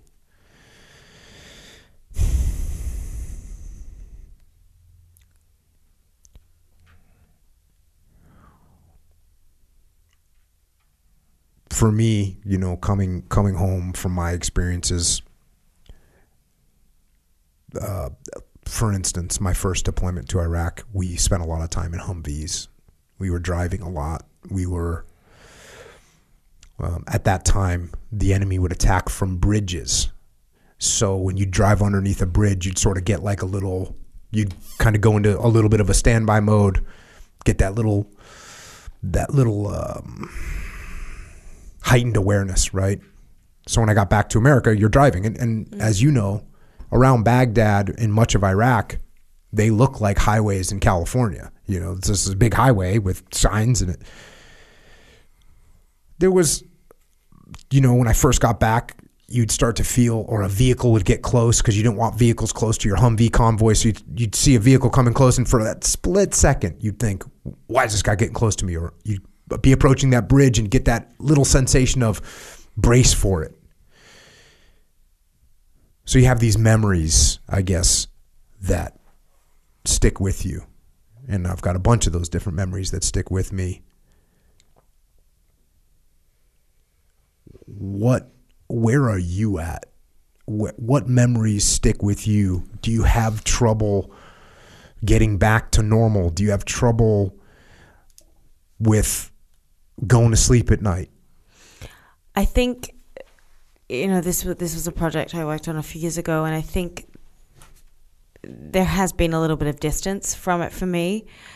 I remember being in the middle of it and, and sort of um, you know when I was still writing it and covering it, and it was just it was it was an you know obsession to try to understand it, to get the story right, to get the facts right, and it, it was so all encompassing, and coming back, it you know it always took me a couple of weeks to kind of readjust, but one of the biggest sort of long lasting, I guess, impacts I always found, with, you know, in my experience was, I think it was a sense of that, uh, feeling a little bit unsafe. But I would be in New York or LA. I was living in both cities at the time, and you get a phishing scam or something on your phone that everybody gets. And for me, it was, oh my God, I'm being targeted. Who, who wants something from me? And I always, I couldn't separate, um, you know, and think of it as, well, everybody gets these. For me, it just became this sort of, I was convinced everybody was tapping into my phone or, um, and for me, it was more of the, I couldn't see this sort of enemy, uh, you know, and that took me a while to kind of let go of that a little bit and to be like, you know you're okay. Nobody's nobody's coming at you now. Nobody's trying to hack into your emails. Nobody's trying to figure out who you're talking to on this particular day. Or maybe they were but you know it definitely was something i'd exaggerated i think in my head. So uh, that's something i've had to have separation from and i think that um, i've done that. But i still i think about it a lot. I think about you know, a lot of the people that I met and think, you know, I try to find out where they are, what they're doing. I think today with all these, you know, WhatsApp signal, encrypted messaging, you stay in contact with these people a lot, and that's something that previous uh, journalists in different generations didn't have. So today, which is lovely, you can still sort of stay in contact with them and their families, and then, but it also is is that you do sort of feel helpless because there's not much you can do. And I dedicate this book to. Um, it was a family that I stayed with in, in Syria, and they live in a, a place called Kobani and it was sort of one of the, the big ISIS strongholds in the beginning. And they, you know, they took me in, and you create these immediate bonds with people because you know they were my immediate sort of family. And they had two young sons, and uh, wife, Parashin, was pregnant at the time, and they said, "Oh, when I left." And we'd gone through all these, you know, experiences, and and when I left, they said, "Oh, well, if she's a um, if we have a daughter, we're going to name her Holly. And I just sort of smiled and I thought that was just really endearing and lovely. Sure enough, a few months later, I get a message and a picture that she had a girl and they named her Holly, spelled the same as me. That was funny. And I try to sort of check in. I can't even send them a copy of the book. I can't send them, you know, anything. Um, but I try to, to check in, you know, with them. And it was really sweet because they said, oh, there's about five Hollies in Kobani now. so it's kind of this funny little trend. And I was just so, I was so endeared by it. And I think it's those moments in life where you create bonds with people and they want nothing from you. They're not trying to get anything from you. They're not trying to have their name in a newspaper. They're not trying to, to do any of that. They just want to protect you. And it's such a rare thing in this day and age to have those relationships that you know aren't transactional in some way other than it just comes from a place that is so pure. And i think that's also why i was so attracted to the work because you're really meeting people in their most authentic state. And i think that's just a huge thing i've tried to do in my in my life at home too is is to really weed out you know what what doesn't serve me as a human being and and look for those authentic relationships. And that's one of the biggest takeaways for me in working in those war zones. I remember when when I got back from my last deployment and then I retired, and I, you know, um, would talk to guys and see stories about guys that would that guys that were in Vietnam War and they'd go back to Vietnam. And then when I started doing the podcast, we met guys that had gone back to Vietnam, and I read more stories about guys that had gone back to Vietnam, and then you know you can take it to the the guys that were in World War II that would go back to the beaches of Normandy, and and I remember thinking to myself, as far as going back to Iraq, especially when I first got home, this is I don't want to go back there. Don't want to go back there. No, I'm, I'm never going back there. Only recently have I started to feel think to myself, you know, it would be kind of cool to go back and walk those streets again. Where where are you at? Oh, I was I was planning to go back just before uh, COVID lockdown. I had a visa to go, and then I was approached to even go. I think like uh, in a couple of weeks to go, and I had to sort of turn it down because uh, for different reasons. But oh yeah, in a heartbeat. I feel like Iraq is sort of just a um, yeah, it's kind of a second home, really. It, you know, it's been a little bit since I've been there, but I have, I have nothing but but sort of a, a desire to still go there. I don't, um, I don't view it as a place that I, I never want to go again. Mm-hmm. Yeah, I'm slowly getting through that. Um, maybe because I don't have a lot of things I don't really like. Mm-hmm. My memories of it a lot of them are great memories. That's what makes me start. start. I, you know, I used to say to, to the platoon guys, like, you're going through things while you're on deployment, and you're mad about this, and you're mad at that guy, and you're mad at this other guy. And I said, you know what? Two weeks after we get home, you're going to forget all those bad stuff. Just remember the good stuff. And sure enough, as time goes by, you just remember the good stuff. So I think I'm getting there with, uh, yeah. specifically with the city of Ramadi. And it was really, I mean, obviously, it was heart wrenching to see that when when Ramadi got taken over by ISIS and the the black flag of ISIS flying over the government center, which I know so many people had fought so hard to f- liberate that city, and it was doing so well. And then it got smashed by ISIS. I remember there's pictures of after after the Iraqi soldiers went back in, they annihilated Ramadi. They blew up so many buildings. There was a neighborhood called Tamim on in western western Ramadi, and they I saw pictures of it. It was just leveled, building after building after building, because they just every building that they thought might have a mine, they blew it up, and guess what? They thought them all. They all had mm-hmm. IEDs, so they blew them all up. But yeah, I think you have a much better relationship with the land and the people mm. and the memories than I do. Right. Yeah, and for me, it it really is. It comes down to the people. It does. It's it's the people who who.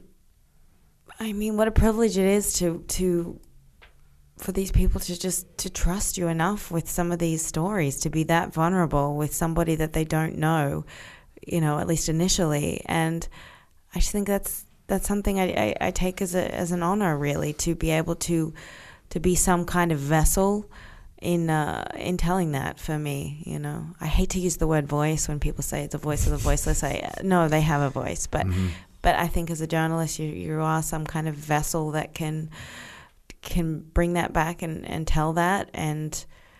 I can't do anything really beyond that. And I think that was also something I had to learn was that you want to be able to think that a story is going to make a difference. It's going to change so and so's, you know, some lawmaker's mind somewhere, and something's going to happen. And you know, ninety nine point nine percent of the time, it doesn't change anything, but doesn't make it any, you know, less important to do.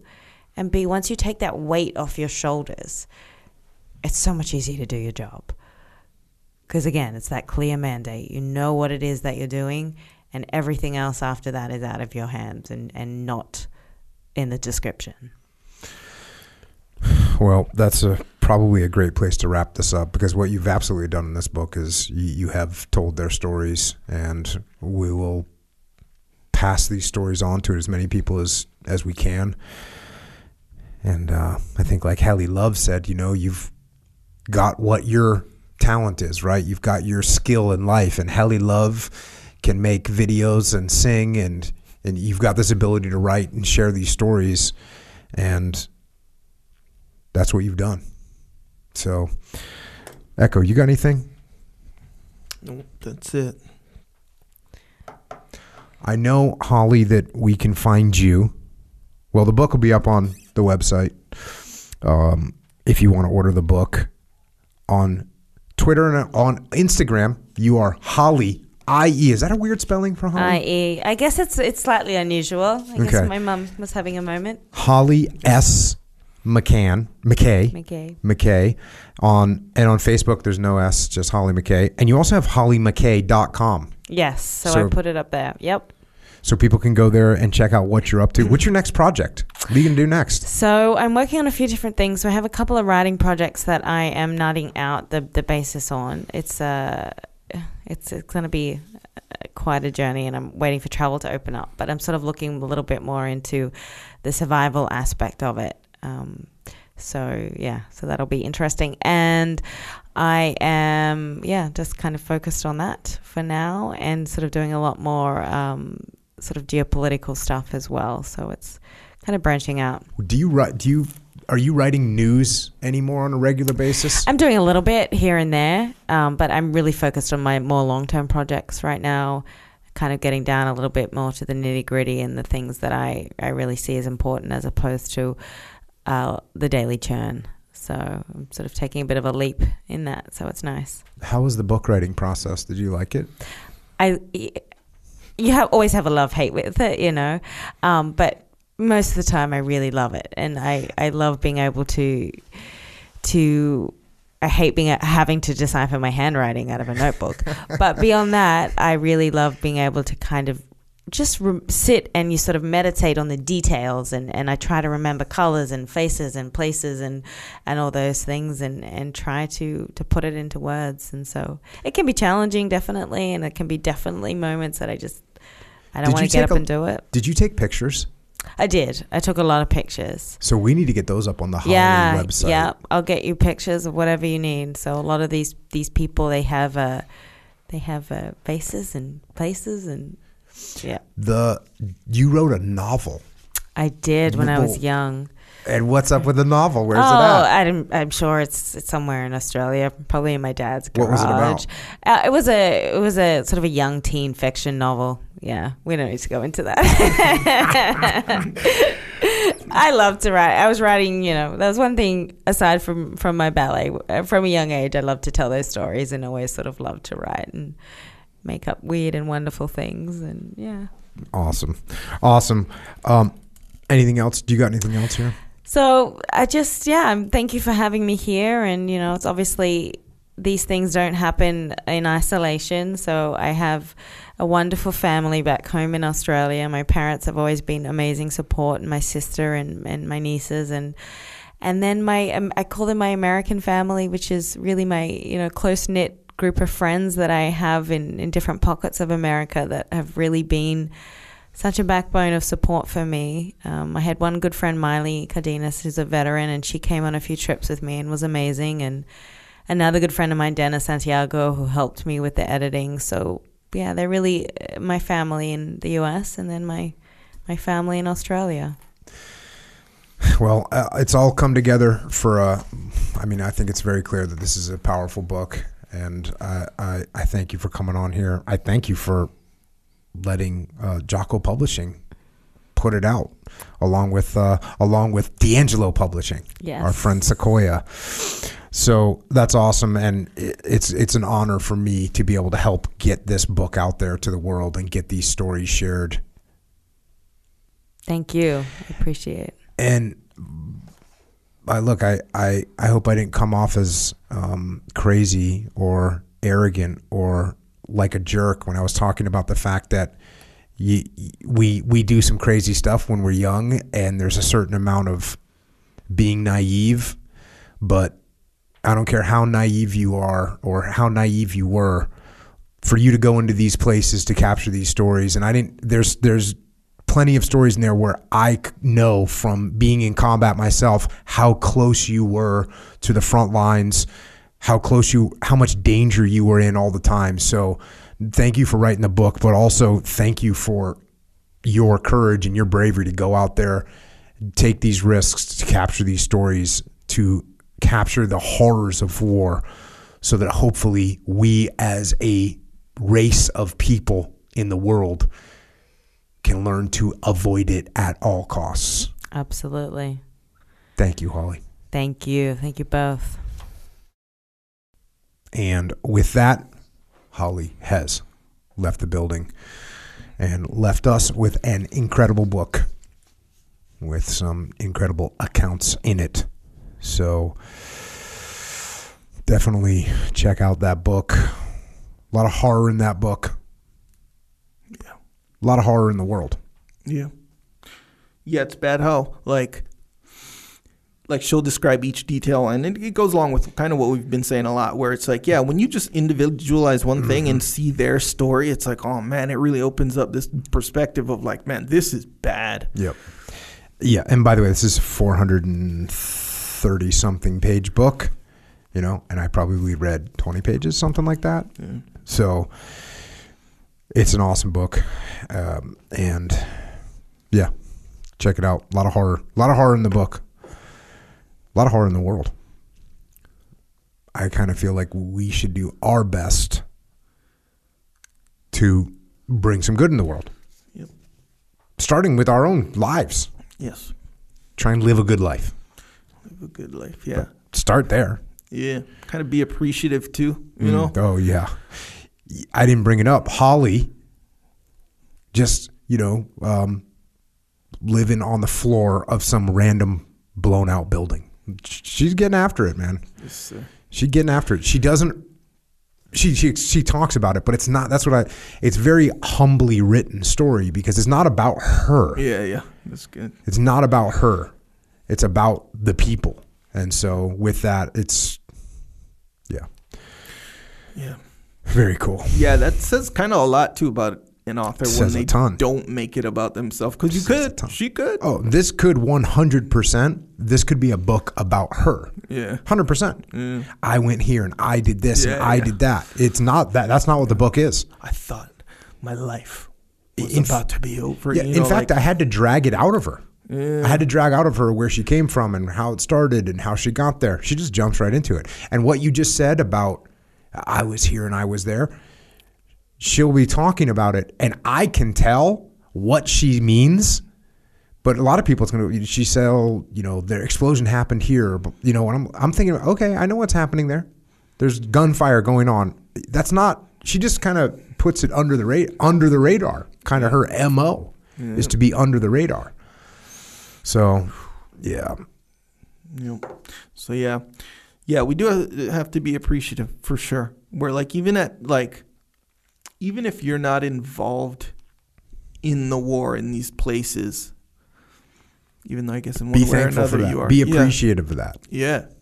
Because like your day to day life here versus day to day life there, even best case scenarios, bro, it's different. Your worst ca- your worst day here is better than your best day there for 99% of the population, Yes, if not sir. more. Oh yeah. So yeah, man, make the best of it. It's one of those deals, right? Mhm.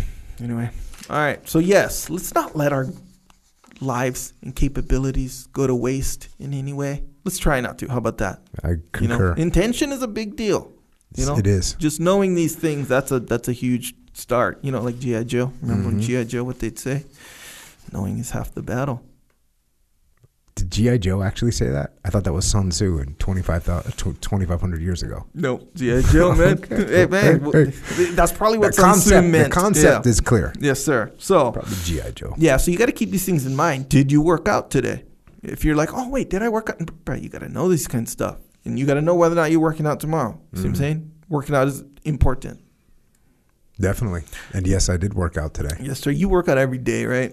I Seven do. days. I Like do. that's the that's the, the Th- that's the that's thing. the jam. Yeah, I, I recently incorporated that into my whole thing. Mm. Usually, I'd have a five day and then two rest day situation. Two rest days. Yes, sir. Back to back? Yes, sir. Okay. Like usually the weekend because my program goes five days at a time, like week by week, and that's just how it is. Convenient. And it is convenient, but it had that was it even before. Even before I was like, oh, I need rest days or nothing like that, Yeah. or I had less when I had less going on. Is what I'm saying. So that was the Mm-hmm. the structured program, but. I found that if you sort of spread it out a little bit more, and I try to go hard too on every single day, Mm-hmm. like hard, at least one thing hard. You know, some people they'll, they'll be like, "Oh yeah, seven days," but like this one or two Yeah, days, yeah. like it's like a mobility uh, day or uh, whatever. Well, I might have, depending on how I feel, I can I can tell when I've beat myself down to where I need a quote mobility day Yeah. for sure. Oh, yeah. I'll usually still try and break a sweat. Yeah, Like just at a minimum, just you know, at, at a minimum, I'm gonna break a sweat. Yeah, see, and that, and you know, there's uh, there's a bunch of different effective philosophies in, in working out and working out programs. So I, I get, it. I'm not saying, oh, yours, mm, I know to be as good as mine. I'm not saying that at all. But I found, and currently, what I'm currently on is the to um, do something hard, like hard, where your body has to be like, hey, we got to recover from this. Whether it be like a one small body part situation, even mm-hmm. like a Metcon situation, something like that. Just at least one thing I like that. on these kind of one-off days. A normal workout day is hard. Is it's going to be a hard one. Oh, you're saying on the easier day, you're still gonna do one thing hard. Hard, yeah. I like it. right. I Yeah. actually do a very similar version of that, Yeah. not consciously but unconsciously. Yeah. So let's say I'm going a little bit. Let's say I'm not going super hard, Metcon style, but I'm going to probably go heavy. Or if I'm going heavy, or if I'm not really like feeling the Metcon, I'll go heavy somewhere. Yeah. So I guess we're kind of in the same boat there. Yeah. It keeps your body there trying to, you know, tr- trying to Adapt. adapt and get, you know, kind of re uh, rebuild itself as the new and improved Mm-hmm. version. Anyway, so hopefully we can kind of uh, take this philosophy and apply it to the, our whole life. Hopefully. Mm-hmm. See what I'm saying? But here's a, here's the thing. Keep in mind, we might need some supplementation from time to time. Hey, you don't get you don't get nine hours of sleep every single night. You know, you don't you don't max maximally Nine hours of sleep. Bruh, Is that a it's thing? not- hey, everybody's different. So you don't you don't recover max. You don't maximize your recovery Mm-hmm. every single day. Okay. Once in a while, you need some supplementation. For sure, you need supplementation. And in fact, you got a little supplementation routine. Boom, you're going to be on the track even quicker, faster, more effectively. No worries, Jocko has some supplementation, Jocko Fuel. So here it is. You need protein supplementation? We got Mulk. Tastes like a dessert, by the way. I've Mm-hmm. been on that train for about a, almost a month now. I forgot. I forgot the joy, the glory. Uh-huh. Um, So actually, going rewind just a little bit. So all this Okay. stuff you can be on a subscription. Yeah, we mentioned it before, but the subscription you will not have to pay shipping. Right. You will not have to remember to take these less fun ones to take. And I don't mean less fun like they're like anti fun. I'm just saying the difference between taking a milkshake, drinking a milkshake, Yeah. and taking joint warfare or super krill oil. Like one has like a pleasurable experience, one's is kind of like okay, you just sort of do it. One's prolonged pleasure when you don't have joint pain.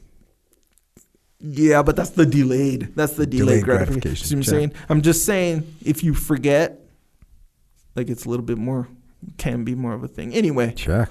you got a subscription. You don't have to even think about that kind of stuff.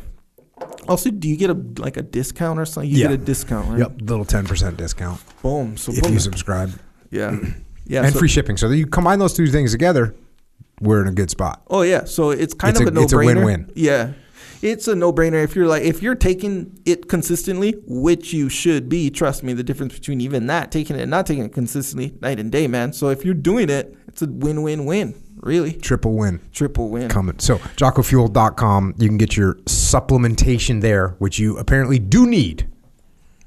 You do need. And if you subscribe to it, you get shipping free and you get 10% off, which is cool. You can also get the drinks, the Go drinks at Wawa. You can get all the supplements at Vitamin Shoppe. So, there you go. Or jockofuel.com. Yep. Do what you want to do. Do what you If you see something, if you like something, get something. Get something. yeah. Um, also at originmaine.com. You can get Boots, jeans, geese, all American made, by the way. all American made. Yeah.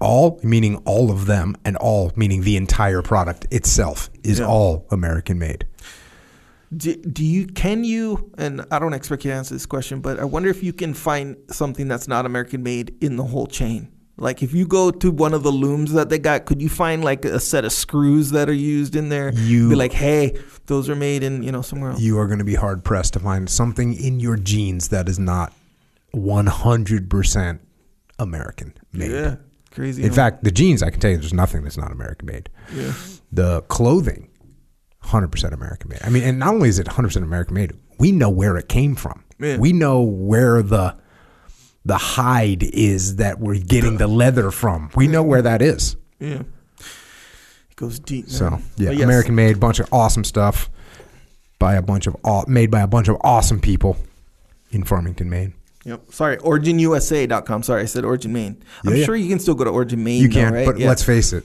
OriginUSA.com's a little bit stronger. We'll It's say stronger. Yes. not that Maine's not strong, but look, would, who would you rather fight a war against, Maine or America? you know what I'm saying? I think- Including uh, Maine, yeah, by the yeah, way, yeah. which includes Maine, Yeah. right? So I think we'll go with we'll, we'll go with OriginUSA.com. Yes, sir. I agree. So yes. Also, Jocko has a store as well. JockoStore.com. This is where you can get your discipline equals freedom shirts and hats and hoodies. Good. All kinds of cool stuff on there. You can get the shirt I'm wearing right now. Yeah. You can get the jacket that you're wearing. Is that called a jacket? Lightweight hoodie. You can get a lightweight hoodie that Echo Charles is wearing right now. Yeah. It's Why? light- it's lightweight hoodie weather. You're over here taking on and off your hoodie, which I dig. You Uh, do what you it's dig. just off uh, Currently, it is off. because I'm warm you, enough. you showed you showed up with it on. You see what I'm saying? I It was showed cool up, outside. I showed up with mine on. Fine. Came in here. Fine. You see what I'm saying though? so all I'm going to tell you is that in the middle of the bell curve, you're good. Yeah. If we go outside the bell curve in either direction, you're out of you're out of luck. So if it gets a little colder, you're screwed, and if it gets more hot, you're screwed. Yeah, that's true. Yeah. So guess it looks like I'm right. I, I like the aesthetic value that this lightweight hoodie Okay, brings. so you like to look a certain some, way. Some Cool. of us, That's some cool. of us like That's this kind of stuff. Some of us are just over here trying to win. We're not Nonetheless- worried about how we look. Nonetheless, these things are available for those of us who appreciate it. Speaking of appreciation, if you can appreciate, let's say, one off d- designs or concepts, we call them layers from time to time, on our apparel that we choose to wear because it looks good and feels good, we have a little subscription situation as well. So it's the Shirt Locker. We've uh, landed on that name with the help of Jocko's creativity. No, no, that was not my creativity. That was a suggestion from Oh, a right, trooper. yes. Yep, Yep, trooper yep. put, I got your name, the shirt locker. Because the name, which I will not mention, because I don't want to hear it, Yes, sir. that Echo Charles' lack of creativity Y- yes, sir. Okay. got us to. Will that's the name that will not be spoken, shall not be spoken okay Because now we got something good. The shirt locker. Shirt locker. So that is a monthly thing. You get a new a new design. They're cool. They're they're there's some layers. There's a attention and focus on the layers. So if you listen, you know, and you're gonna you're This gonna is like a understand. fantasy for you to be able to just. it it kind of is, yes, sir. Uh, but yes, check. yeah, check that out. a- And if that seems cool, hey, that that might that one might be for you as well. JockoStore.com. That's where you can get those. subscribe to the podcast, leave a review if you want to. We also got other podcasts. We got the Jocko Unraveling podcast, which Darryl Cooper is in the house. We should be rolling out with some of those grounded podcasts. Again, working it, working it. And the Warrior Kid podcast, mm, working it. I have some time coming up, so we should get some of those done. You can also join us at the Jocko JockoUnderground.com. JockoUnderground.com. We have alternative podcasts with some amplifying information, some other subject matter, some behind the scenes. We got some Q&A that we're working on where you can send in your audio, voice, video thing and we'll put all that together. Also, the underground. What I kind of noticed when I listen to them and stuff. These Mm. are like. I mean, I think it all, even the Jock podcast, of course, like makes your brain like think and work and stuff. But it's like I find myself like doing little brain. It's like exercise for your brain almost. You know, Yeah. you start to think about stuff like, oh wait, do I do that? Oh wait, does that apply to me? You Yeah. I, I would tell you that the subject matter in the Jocko Underground podcasts are based on me going through daily life and recognizing the patterns and the maneuvers and the thoughts and the and the curiosity and how, wait wait why do I, why why did that happen why do we do that and, and sometimes it doesn't fit into a Jocko podcast because it's some something about psychology or it's something about negotiate whatever. Yeah. and so but it's very important. And does it it's like a venn diagram. Is there some part of it that's leadership? Yes there is. Is there some part of it that's history? Yes there's some psychology some sociology. It's like all mixed in there. But what it's what it is it's all subject matter that will help you helps me. It helps me but it's me digging into and revealing why these things are happening why am i doing these things? Sometimes my instincts are good. Sometimes they're not good. But either way i'm going to learn from it. And Yeah. it's just the approach that i take in life to try and figure something out. Because like jujitsu you know when you train jujitsu and someone goes oh put your arm here. And you're like okay. But then the next day you don't really remember that. But if someone says put your put your arm here and here's why you do it and you mm-hmm. start to understand the concept. Oh yeah. so I think that's a big part of the Jocko Underground podcast is what's the concept behind what's happening here? Yeah. What makes it, like jujitsu? Obviously, a great analogy where like there's certain things in jujitsu and subsequently in life or w- your day to day whatever that certain things are not intuitive. In fact, they're counter Counterintuitive, into like yeah. you know in jujitsu to turn your back right and like a full like there's so many reasons in regular life to like turn your back that's the best move it feels like it Yeah. from moment to moment like if someone's mounted on you like turning your back Yeah. if you never trained jujitsu it's Yeah. it's weird Basically, I want to get away. How do you get away? Turn your back and run away. Yeah, Right? or well, you can't run anymore because you're on the ground. Yeah, like if you're mounting, you try to stand up. The most powerful way you can stand up is to turn over and stand up with him on your back. yeah. You can't do a sit up Yes, with someone correct. you. You know, so it's like there's all these intuitive things that are incorrect. That is going to make you lose. And then in like it's the same thing with the, Mm-hmm. Like a lot of those, whether it be the cognitive biases or whatever. It's kind of the same thing. And it, yeah, it's real interesting how you kind of explore them, and you're like, oh man, Yep. shoot, I'm and then falling you know, for this stuff. And then you know what to do and what not to do. yep, yep. So that's the JockoUnderground.com if you want to if you want to come and check that out. Look, it's it's also us our way of having a contingency plan in case things get wild. In case and there's a bunch of things that could happen. Look, uh, we could get Uh, censored for something that some subject matter that we cover. We could get people could start to say, okay, well now you're gonna we're gonna put inject advertisements into your podcast. Well, we don't want that. We, we, we just want to have a long advertisement at the end that Echo talks for 48 minutes on. But we don't want that. So that's what we're doing. We don't want, we don't want to be held hostage by a platform or held hostage by sponsors. And so $8.18 a month. If you want, you can you can join the jockounderground.com and and if you can't afford that, look, we're not uh, we're not trying to be elite. So if you can't afford it, no factor. Email assistance at jockounderground.com and we will take care of you. It's true. We also have a YouTube channel where you can check out Echo Charles's legit videos. Where I, on the good ones, I'm the assistant director. On the bad ones, he kind of goes solo rogue. so you can check those out. Lots of explosions. We have an album with tracks called Psychological Warfare. You can listen to that if you have a momentary, just a just a just a temptation that you need to overcome. It's okay. Hmm. Hit play. Psychological Warfare all on your MP3 platforms. Flipside Canvas. Dakota Meyer, flipsidecanvas.com. Cool stuff to hang on your wall. We have a bunch of books. Only Cry for the Living by Hollie McKay. There you go. Check that one out. Final Spin, a novel written by me. We don't even know if it's a novel. I don't know if it's a novel. I don't know if it's a poem. I don't know if it's a, I don't know what it is. Mm-hmm. But we'll see. I've been getting warnings. People are going to critique you. And I'm like, Yeah, warning. What are they going to say to me? Yeah. Your book sucks. Cool. Thank you. Carry on. Good critique. Thanks. Leadership Strategy and Tactics Field Manual, the code, the evaluations, protocols, discipline equals freedom field manual, Warrior Kid 1, 2, 3, and 4. Get those for any kids that you know, Mikey and the Dragons. Get those for the little kids that you know.